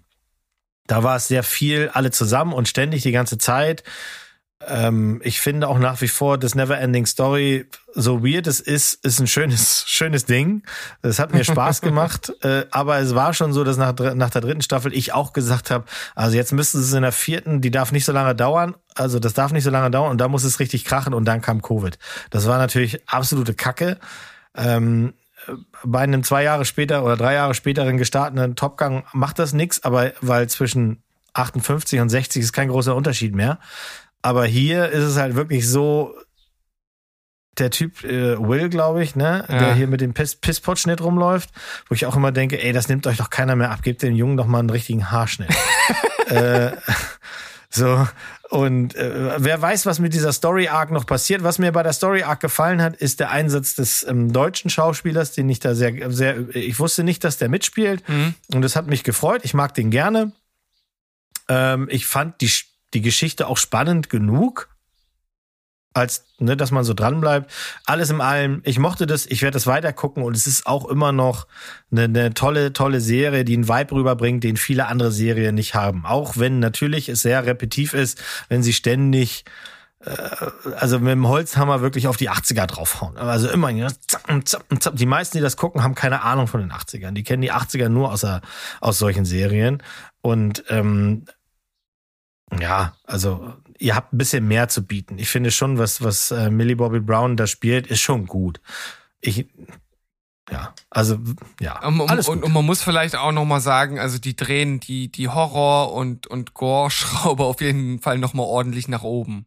Ja, das, das mussten sie auch machen. Also ich meine, äh, man kann, wenn man ganz kritisch ist, kann man wirklich sagen, alles, was den jungen Jugendlichen da jetzt passiert, nehme ich denen nicht mehr ab, weil die sehen zu alt aus. Also so ging Mhm. mir das mit dieser ganzen äh, Millie Bobby Brown, neue Stadt, neue Schule und dann ist sie irgendwie nicht beliebt oder sowas. Da habe ich auch so, ja, das habe ich schon 20.000 Mal gesehen. Und Mhm. da gibt's auch Momente, wo du genau weißt, was jetzt als nächstes passiert. Mhm. Ähm, aber das soll ja auch eine Reminiszenz an Filme aus den 80ern sein, die genau das eben gemacht haben. Und da, da kann ich drüber wegsehen, weil alle, ich mag die alle gerne. Und vor allem sie als Elf, ich mag die. Ich will sehen, was da noch passiert. Aber ich glaube, wenn, wenn, wenn Berg die erste Folge geschaut hat und das Ende davon gesehen hat, dann wird er äh, auf jeden Fall in, äh, eine direkte Erinnerung an einen anderen Film haben. Also ich will jetzt nicht, nicht, nichts sagen und nichts spoilern, weil dann, dann, dann könnte er sozusagen erahnen, was passiert. Aber äh, Ja. Berg, wenn du soweit bist, äh, dann müssen wir da mal drüber reden. Es ist ja jetzt auch so, wenn da der eine Schauspieler auftaucht, den man aus einem anderen Film kennt, dann weiß man auch schon, dass der nicht nur hinten links in der Ecke stehen wird. Der wird noch was zu tun kriegen. Ja. Und was er dann plötzlich zu tun kriegt, beziehungsweise äh, ähm, äh, der, der Reveal, wer oder was er ist, das ist dann jetzt auch nicht so super überraschend. Das muss man schon sagen. Also es ist jetzt nicht so, dass das so ein Mind-Twist ist, dass du denkst, what? Das habe ich ja nicht kommen sehen, sondern schon so, ja, ich könnte mir gut vorstellen, dass der jetzt hier, aha, mhm, mhm, weil es wird ja ziemlich unschalant dann auch noch äh, echt fett drauf hingewiesen. Also da musst du schon richtig hohl sein, wenn du das nicht kommen siehst. Ja, aber ich, ich fand schon, dass sie das, dass sie das eigentlich ganz geil gemacht haben, so mit dem, mit dem Reveal. Ja, ja. Aber lassen wir das. Wir, wir lassen den Berg das gucken und äh, dann gucken wir die letzten beiden Folgen und dann ähm, machen, reden wir nochmal drüber. Dann Bestimmt. los, ja. Kryptisch, kryptisch. I, wann kommt die, der zweite I- Teil? Die kommen im Juli, Juli. kommen die nächsten beiden. Ach so, ne, das ist ja schon. Das ist ja, Ja, das ist um ganz die bald. Ecke. Also, das ist ja. ja. um die Ecke. Also bei mir wird so sein, ich denke, den, diesen Breaking Bad Schrägstrich Better Call Saul Run werden wir an entsprechender Stelle, wenn dann die letzten zwei raus sind, auch unterbrechen für diese Staffel. Uh. Das, also ich glaube, das lohnt sich. Denk auch. Hab Bock. Mag das. So, Und wenn, vor allen Dingen, wenn ihr sagt, die Gore-Schraube ist noch ange, angezogen worden. Also ich fand äh, den Sprung von Staffel 1, 2 zur dritten dann, dachte ich mir, holla die Waldfee. Ist hier aber Horrorelemente Heidewitzka Ja. ähm, und, und Gore. Und wenn das jetzt noch mal mehr wird, ui, uiuiui. Also- Uiuiuiuiui. Also, also ich, ich, ich fand so in, in, der, in der Art und Weise, wie die erste Folge abgeschlossen wurde und, und das, was dort passiert, das passiert dann auch, auch noch das äh, ein oder andere Mal in der Serie. Äh, wie das halt, in, in welcher Deutlichkeit das gezeigt wird, fand ich dann schon überraschend. Gut. Dann du wirst deine Freude weiter. haben. Prima. Wir sind auf der Ziellinie, meine lieben Zuhörer und Zuhörerinnen. Ja, hat ja fast gar nicht lange gedauert. Nee, überhaupt nicht. Wir haben uns heute richtig Mühe gegeben. Und wir haben jetzt noch ein paar geile Sachen für euch am Start. Und da ich jetzt dran war und Berg äh, noch eine 10 von 10 am Start hatte, oh, äh, Spoiler, es tut mir leid, ähm, aber äh, so viel Hype muss sein, äh, gebe ich äh, das Zepter zurück an Mo. Schnubbel die Katz. Gut, ihr habt das große Glück, dass noch dieses Jahr auf Sky eine Serie startet, äh, auf die ich mich gefreut habe, als sie, als es hieß, sie kommt raus. Mm, Die heißt The Offer. Und es geht in The Offer um die Geschichte des Produzenten Albert S. Rudy, der über seine Erfahrung berichtet vor und bei den Dreharbeiten zu nichts Geringerem als Der Pate. Ähm, Miles Taylor in der Hauptrolle, äh, Danny, Dan Vogler in der Hauptrolle, Giovanni Ribisi, Colin Hanks, Juno Temple, ich weiß nicht, was der noch braucht. Lou Ferrigno spielt eine kleine Rolle, aber wirklich eine kleine Rolle. Ähm, es geht wirklich darum, was, was ist jetzt im Hintergrund passiert. Diesen Albert S. Rudy, die gibt es alle, also alle Charakter, die sie spielen, gab es wirklich. Und der hat halt Zeit seines Lebens immer kleine Anekdoten erzählt, aber eben nie komplett ähm, da offengelegt, was da alles Weirdes und Schräges passiert ist. Wenn man sich diese Serie jetzt ansieht, zehn Folgen hat sie, dann sieht man in jedem Schauspieler und äh, also in jedem Charakter, der hier dargestellt wird, sieht man die reale Person. Also natürlich ist Dan Vogler ist geboren worden, Francis Ford Coppola zu spielen. Das sieht man sofort. Und ähm, der Typ, der Mario Puzo spielt, das ist ein Eins zu eins. Also das ist tadellos. Diesen Albert S. Rudy, den kennen wir alle nicht, weil der war ja immer hinter der Kamera. Und der wird von Miles Teller gespielt und äh, nicht nur alles wird besser mit einem Mo, sondern wirklich, tatsächlich ist es auch so, dass alle Filme und Serien besser werden mit einem Miles Teller. Der ist mir so schnell so ans Herz gewachsen, der ist großartig in dieser Rolle. Als der Produzent, der er vorher nicht war, der dieses Skript kriegt, von dem alle sagen, das kann man gar nicht machen, also dieses Buch in die Hand kriegt und sagt, das kann man nicht verfilmen und der sagt halt, ich habe so viel Eier, ich will das machen. Er eckt nur an, er legt sich mit allen an und wenn man in dieser Serie eben sieht, wenn man sich noch gar nicht damit auseinandergesetzt hat, was alles hätte schiefgehen können oder wie viele Sachen wirklich glückliche Zufälle waren, die zu diesem Endergebnis, was äh, der Pate eben geworden ist, ähm, äh, dazu geführt haben, dann kriegt man ein Wort nicht aus dem Kopf und zwar unglaubwürdig oder überladen, weil das ist es. Es ist nonstop überladen und es ist nonstop unglaubwürdig, aber das ist genau der Spaß dabei. Da passieren so schräge Sachen, dass du denkst, das kann nicht in echt gewesen sein, aber wahrscheinlich war es so. Ähm, alleine die Folgen, die sich darum drehen, dass ein gewisser Herr Frank Sinatra wirklich sehr vehement mit all seinen Möglichkeiten und wir wissen, dass er Kontakte äh, zur Mafia hatte, ähm, versucht hat, diesen Film immer zu ver ver verhindern, weil er der Meinung war, er selber wird da porträtiert in der Rolle des gescheiterten Sängers, der halt zum Paten geht und ihn bittet, da ihm nochmal eine Filmrolle zu besorgen, bis hin zu, es wurden wirklich äh, äh führende Köpfe der Mafia benutzt im, im äh, im Kampf diesen Film auf die Leinwand zu bringen, sehen wie mit dem Pferdekopf, wie das äh, gedacht und wie es dann äh, tatsächlich gekommen ist und was da wahr ist und sowas. Das sind alles so Sachen, die sind so funny, die sind so gut realisiert. Dass Mario Puzo geholt wurde, um ein, ein Drehbuch zu schreiben, lag ja nur daran, dass Paramount kein Geld mehr ausgeben wollte und die sich gedacht haben, naja, der hat das Buch geschrieben, der wird ja wohl auch ein Screenplay schreiben können. Kann er natürlich nicht. Das ist viermal so groß wie jedes andere Screenplay gewesen, aber es ist auch, gilt auch heute noch als eines der besten besten Drehbücher, die je gemacht wurden. Aber auch das nur Zufall, dass Mario Puzo mit Francis Ford Coppola sich in eine Villa eingeschlossen haben, den ganzen Tag nur Junkfood gefressen und Wein gesoffen haben und darüber dann dieses Buch geschrieben haben. Das sind alles nur Zufälle, die daraus entstanden sind, dass Paramount bis hin zum, e-, bis fast zum Ende nicht daran geglaubt hat, dass das hier was werden kann.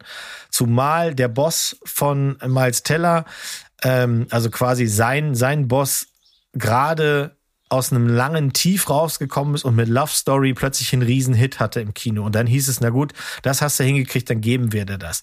The Offer zeigt halt all das, von dem wir alle nur ahnen können, ist das wirklich wahr oder nicht. Aber das ist so witzig, das ist funny, das ist aber keine Comedy, sondern das ist einfach witzig auf einem anderen Niveau. Ne? Das ist so gut gedreht. Wir sehen ganz viele Szenen, wie sie entstehen, Szenen, die markant sind, aber die machen das ganz geschickt. Du siehst keinen einzigen richtigen Filmclip sondern du siehst, wie sind sie da hingekommen.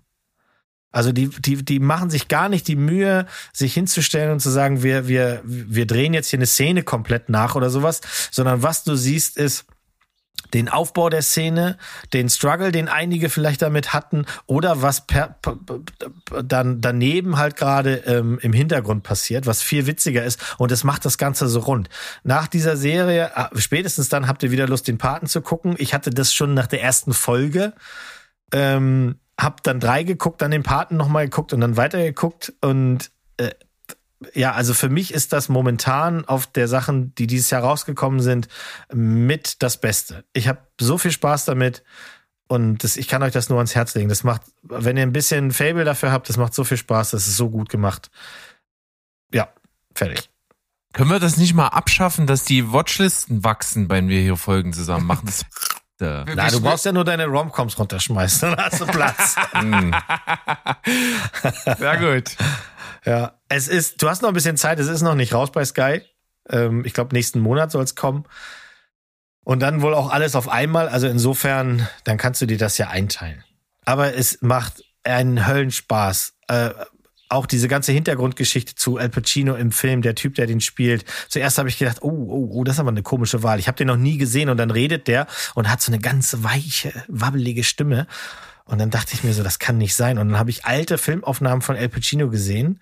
Ähm, die kann man auf YouTube sehen und sowas. Und der war so weich. Der war am Anfang nicht das, was wir kennen. Das war ein ganz unsicherer Schauspieler, der hier äh, ja auch gegen das Studio eingesetzt wurde. Die wollten den ja nie haben. Und ähm, das weiß man ja historisch, wurde zuerst diese Einkaufsszene zu Weihnachten gedreht und dann hat das Studio gesagt, ach Gott, ist das ein Waschlappen, den können wir nicht gebrauchen. Und dann hat man dem Studio und das ist eine schöne Szene hier, eben die ähm, Szene gezeigt im Restaurant, wenn also der, der von El Pacino äh, dargestellte Charakter Michael seinen ersten Mord begeht. Und wie wichtig das ist, So. Und das kriegt hier nochmal so einen Nachhall und so eine Wirkung, wenn du da diese, diese Typen sehen, die dieses äh, Rohmaterial sehen und dann alle, alle den, den Mund nicht mehr zukriegen und, und sagen, was ist das für eine Macht, dieser Typ. Ne? Das ist richtig geil. Macht wirklich, wirklich Spaß. Heidewitzka. Äh, ich muss aber sagen, bei mir von den Sachen, die du heute erzählt hast, nur auf Platz drei der Sachen, die ich gucken möchte. aber Och, immerhin. Naja, es ist, es ist ja drauf. Solange du drauf. Living with Yourself nicht auf der Eins hast, bin ich schon fein. Nee, natürlich nicht. Ich glaube, du kannst dir selbst zusammenreimen, welche anderen Serien das sind. Ja, das, das ist, aber es ist wirklich eine schöne Serie. Und wenn man ein Fable hat für diesen, für, für, für den Paten, und ihr wisst ja, wie ich diesen liebe, ähm, dann konnte ich natürlich nicht dran vorbeigehen. Und vielleicht ist da auch der ein oder andere Punkt bei mir äh, einfach dieser Liebe geschuldet. Das kann sein. Ich versuche euch jetzt äh, meinerseits nochmal eine Serie auf die Watchlist zu schieben. Äh, und Das ist schon Die- zu spät. die muss auf eure Watchlist, ganz eindeutig. Nachdem Sandro das schon bei mir geschafft hat und ich sogar noch begeisterter bin äh, von der Serie, als er es war, äh, versuche ich das jetzt hier natürlich nochmal.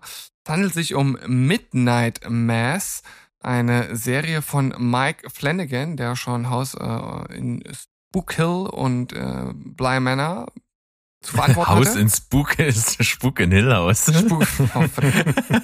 Ah, ich wollte gucken, ob du aufpasst, Berg, Ja, und du hast und du, und du hast den Test bestanden. Ja, es ist, eine, es ist eine lange Folge. Ich bin nicht mal taufrisch, aber ich hoffe, dass ich durch diese Serie noch durchkomme. Also, erstmal, äh, die Serie hat mich schon direkt, es spielt wieder auf einer Insel, nicht auf einer einsamen Insel, aber zumindest auf einer sehr spärlich bewohnten Insel ähm, so, eine, so ein typisches äh, äh, Fischerdorf, kann man eigentlich sagen, sehr religiös geprägt. Und äh, einer äh, der Menschen, die dort wohnt, ist ein ja, mit End-30er, Anfang 40-Jähriger, der einen Autounfall hatte und dabei ein, ähm, ein, ein Mädel äh, umgebracht hat. Weil er getrunken hatte, hat er diesen Unfall verursacht und kam dafür ins Gefängnis. Und so beginnt auch die Serie, dass man also nochmal kurz den, den Unfall beziehungsweise das Ende davon sieht. Und äh, er wird dann entlassen, kommt zurück auf die Insel und versucht sich wieder in sein Leben ja, reinzufuchsen und, und, und, und merkt halt, dass er eigentlich nicht so wirklich klarkommt und dort wird er auch nicht so richtig angenommen, weil er sich auch während dieser äh, vier oder fünf Jahre, die er im Knast war, von, von Gott abgewendet hat, äh, abgewandt hat, was natürlich äh, dort alle so ein bisschen vor den Kopf stößt, weil, wie gesagt, das Ganze sehr religiös geprägt ist. Und dann ist es so, dass der eigentliche Pastor der Gemeinde dort ja, auf so eine Art Pilgerreise gegangen ist. Der hat sich halt einfach vom Acker gemacht und stattdessen kommt jetzt ein anderer Pastor, der dort geschickt wurde. Und der ist sehr charismatisch und nimmt sofort das ganze Örtchen da, ja, äh, in Beschlag, wenn man so möchte. Alle liegen ihm so mehr oder minder zu Füßen. Und neben dieser ganzen Sache äh, treten auch mit seinem erscheinen dort sehr viele komische Dinge äh, zutage, die dort passieren. Also sehr mysteriös, okkult anmutend. Und äh, spätestens mit der dritten Folge geht das Ganze dann, in, dann auch in eine Richtung, die man dann schon nicht mehr anders deuten kann. Also äh, so viel äh, will ich hier vorwegnehmen, ähm, dass das Ganze also nicht auf natürlichem Fuße äh, bleiben wird. Ähm, aber äh, wenn man diese, diesen Richtungswechsel dann einmal angenommen hat, bekommt man hier wirklich eine spannende Serie von Anfang bis Ende, eine sehr langsame Serie, sehr dialoggetrieben und hier gibt es wirklich richtig gute Dialoge.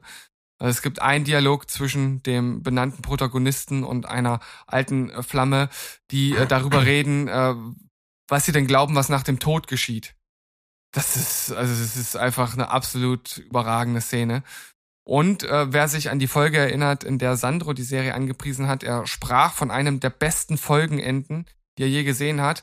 Ähm, mit diesem Wissen bin ich auch in äh, besagte Folge gegangen und konnte daraufhin dann auch schon relativ früh erahnen, was passiert.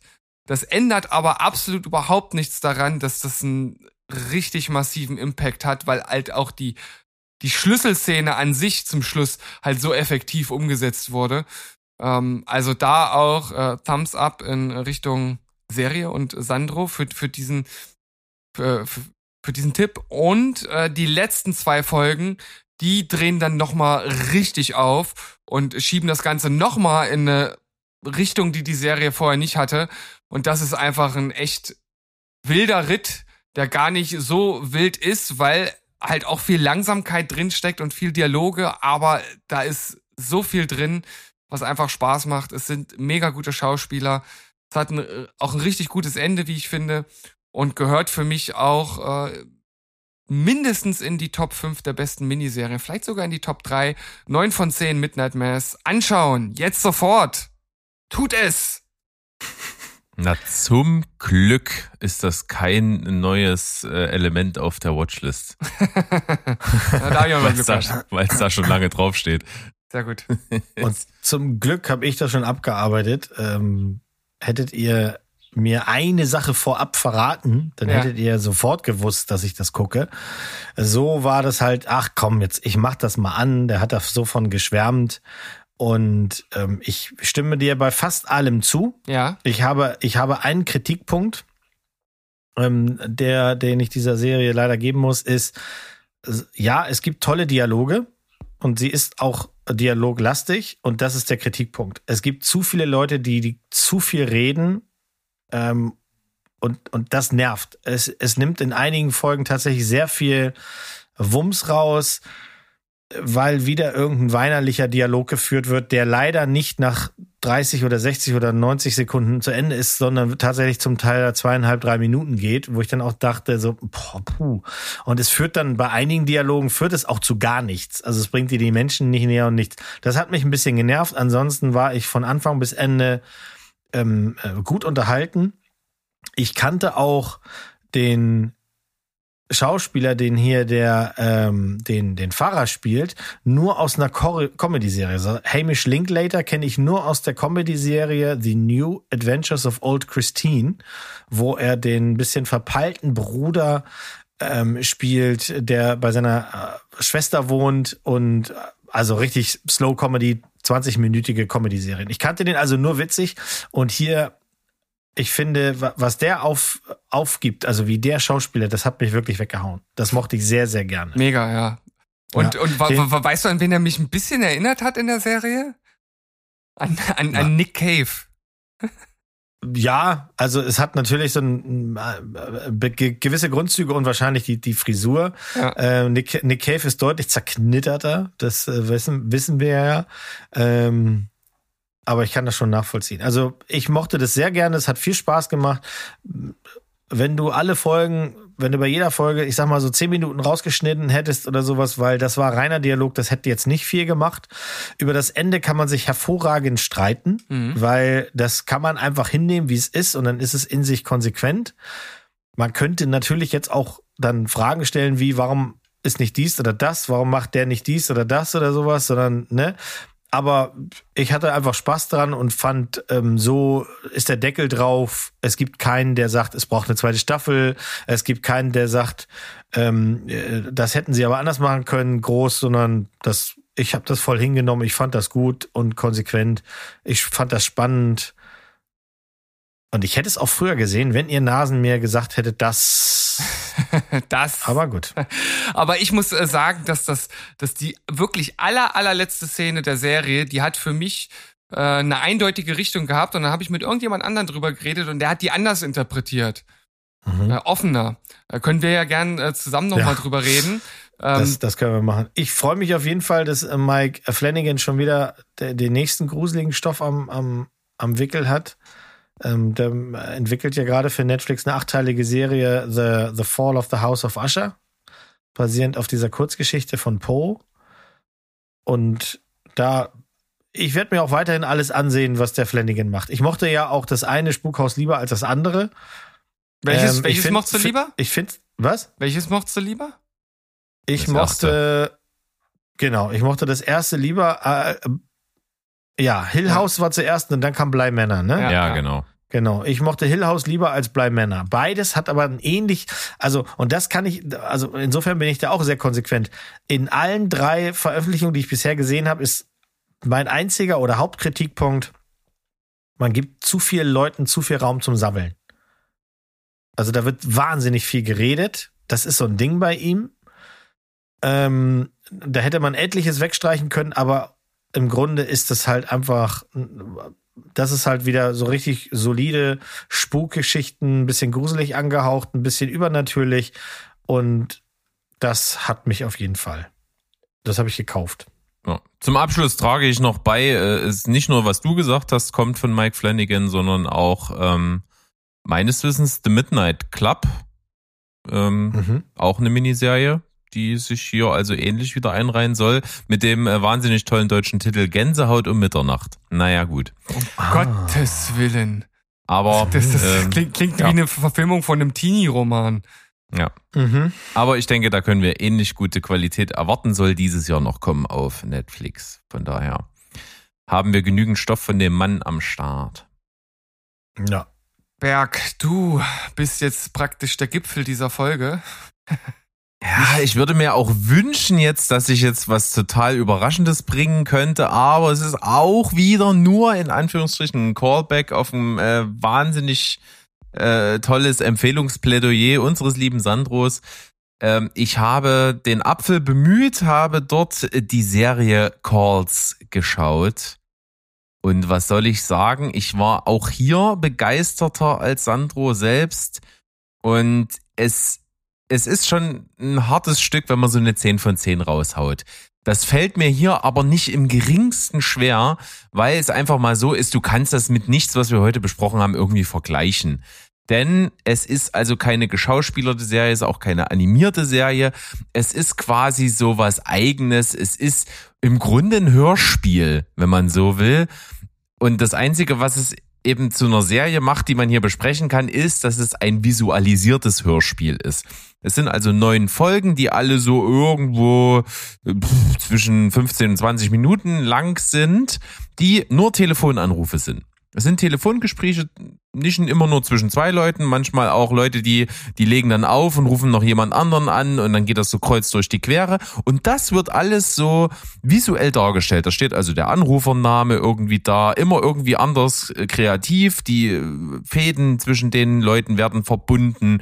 Es werden noch so andere Informationen mitgegeben. Es werden teilweise auch das, was gesprochen wird, oder teilweise, ich glaube fast immer, wird halt auch noch mit äh, hingeschrieben, so als Untertitel, äh, weil das manchmal auch sehr hektisch abgeht. Manchmal sind Stimmen auch so weggebrochen, wie halt so Telefongespräche sind. Ähm, so dass man dem Ganzen wahnsinnig gut folgen kann. Also mir hat das super geholfen, das nebenbei visualisiert zu bekommen. Das macht wirklich Sinn und es gibt auch einen Mehrwert. Gerade für jemanden wie mich, der so erzählte Geschichten äh, nur hörender Art und Weise nicht wirklich mag. Ich komme darauf einfach nicht klar. So Hörspiele sind nicht meins. Ich, ich, ich, ich höre gerne Podcasts, wo Gespräche entstehen, aber ich mag es nicht, wenn mir jemand in, eine Geschichte erzählt nur. Das, das, das ist irgendwie nicht meins. Und deswegen ist das hier ein absolut gewinnbringendes Konzept. Das habe erstmal jetzt als so wie es ist vorgestellt. Aber die Geschichte ist halt einfach sowas von hammergeil. Die hat mich gefesselt. Wir haben alle neun Folgen am Stück äh, durchgehört. Es ist unglaublich geil. Es, also Multiversum, Zeitreise, Mindfuck, äh, mysteriös, Thriller, alles spielt hier zusammen. Und du kriegst unglaublich seltsame Telefongespräche mit. Also da, da finden Sachen statt, wie ein Typ telefoniert mit seiner Frau, während seine Geliebte da ist und dann telefoniert er mit der und während er mit der telefoniert, sieht er sie noch irgendwie und du denkst ja, was, was, was geht hier ab? Also es ist so mysteriös und lässt sich mit vielen Fragezeichen zurück und je weiter das passiert, geben dir die verschiedenen Episoden so kleine Puzzleteile und irgendwann mal hinten raus fängt man an, diese Puzzleteile zu verbinden mit einem übergeordneten, ja, mysteriösen Phänomen und das zieht dir halt die Schuhe aus. Also mir ist es so gegangen, ich fand, ich habe lange nicht mehr so eine gute Story gehört, lange nicht mehr so mitgefiebert und wollte so unbedingt wissen, wie es weitergeht. Sucht, Sucht, Sucht. Also wir haben das äh, weggelutscht ohne Ende. Das ist wirklich der Hammer. Es ist für das, was es sein will und für das, was es ist, halt einfach perfekt. Und deswegen fällt mir das hier null schwer, für Calls eine 10 von 10 rauszuhauen. Ich würde mir tatsächlich wünschen, dass es eine zweite Staffel gibt. Äh, nicht um die Story fortzusetzen, denn die Story ist halt einfach komplett abgeschlossen, aber ich möchte noch mal sowas haben. Äh, muss nicht die gleiche Geschichte sein, kann auch eine komplett andere Geschichte sein, aber diese Machart, eine visualisierte, ein visualisiertes Hörbuch sozusagen zu, zu inszenieren, was auch einen absoluten Sinn hat, dass es eben nicht nur zu hören ist, das, das will ich unbedingt nochmal wieder haben. Calls 10 von 10. Also, Geil. ja, na, ich, ich, ich kann auch das gleiche wiederholen wie beim letzten Mal, als, als Sandro schon davon erzählt hat. Ähm, das äh, bricht mich auch mega an. Und jetzt, wie du es nochmal dargelegt hast, äh, umso mehr. Äh, ich mag halt so eine Sachen, wo man erst äh, im Dunkeln tappt und wo sich dann so die Fäden verbinden.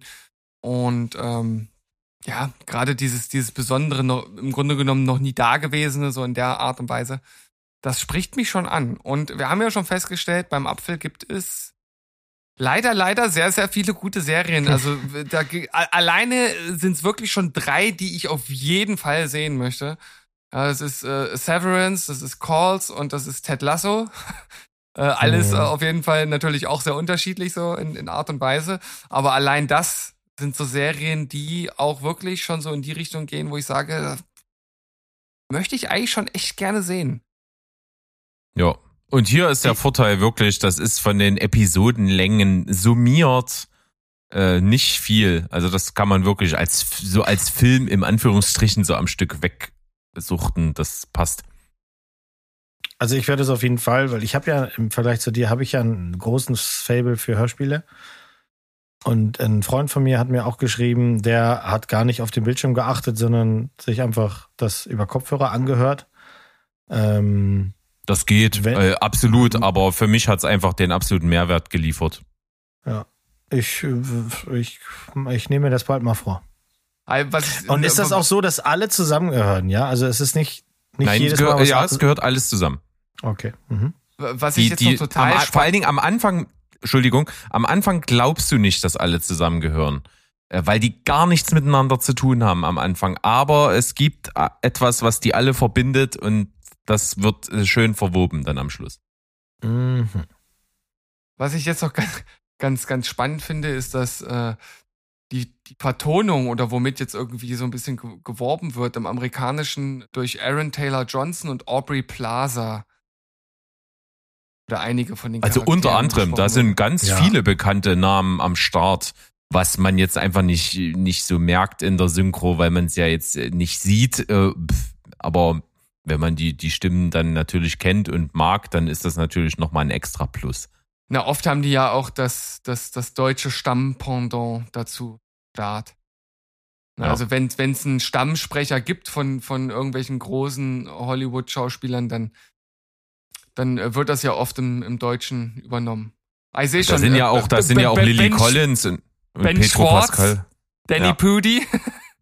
Das sind Judy Greer, Mark Duplass, Pedro Pascal, Riley Keough, Jennifer Tilly, äh, K- Karen Gillian, Lily Collins. Also das sind alles bekannte. Rosaria Dawson. Das sind wahnsinnig viele bekannte Namen am Start. Ah, interessant, interessant. Ja, es war ein äh, schöner Abschluss der Folge, weil äh, wirklich was Besonderes. Ja, Und ich würde sagen, für sich allein. ich würde auch sagen, also für, für diese kurze Folge war das doch ein schöner Abschluss. Doch hier ein kleiner Ja. Snack für zwischendurch hier. Ja, sehe ich genauso. Aber äh, pff, mir vollkommen egal. Also ich, äh, das ist ja so ein bisschen das Ding, warum ich äh, diesen Podcast mit dir irgendwann mal angefangen habe. Einfach äh, ohne Zeitdruck und irgendwas über die Sachen, die wir so gesehen haben und die uns bewegt haben und die uns begeistern, quatschen und das möglichst noch auf andere übertragen. Und das ist eigentlich so mein Ziel hier. Das ist doch mal äh, ein Amen wert. äh, und dementsprechend, äh, wenn jetzt nicht noch irgendjemand äh, irgendwas Wichtiges vielleicht zur, Ja, ich zur könnte jetzt natürlich wettern, dass du diese kirchlichen Geschichten lassen sollst, aber ja, ne, du, das, da, äh, da bist du bei mir an der richtigen Adresse. Also kannst du gerne machen. Ich, ich nehme ich nehme das zu Herzen und sag dann beim, beim nächsten Mal Hail Satan oder irgendwas in die Richtung. Tits Ähm, gut, dann würde ich sagen an dieser Stelle Tschüss, ciao. Und goodbye. Goodbye. Ich wollte natürlich dem Chef den Rest lassen. Also Ja. ist, doch, ist doch wohl logisch hier Alles in dieser klar. Dreier, in dieser Sandwich-Koalition, die wir heute eingegangen sind. Aber Wir haben es verkackt, ja. Das verkackt. Dann äh, vielleicht doch nochmal so, wie du jetzt schon äh, angebahnt hast, äh, beziehungsweise ich starte nochmal, der Mo übernimmt und der Berg schließt ab mit Tschüss, ciao und goodbye. Nein, tschüss, na, verdammt, jetzt habe ich selbst verkackt. Tschüss, Komm, ciao. Tschüss und goodbye. Was? Irgendwas wird spoilerfrei. Passt Ja. schon. Ihr wisst, da, ihr wisst doch, ihr wisst doch Bescheid da draußen. Haut rein.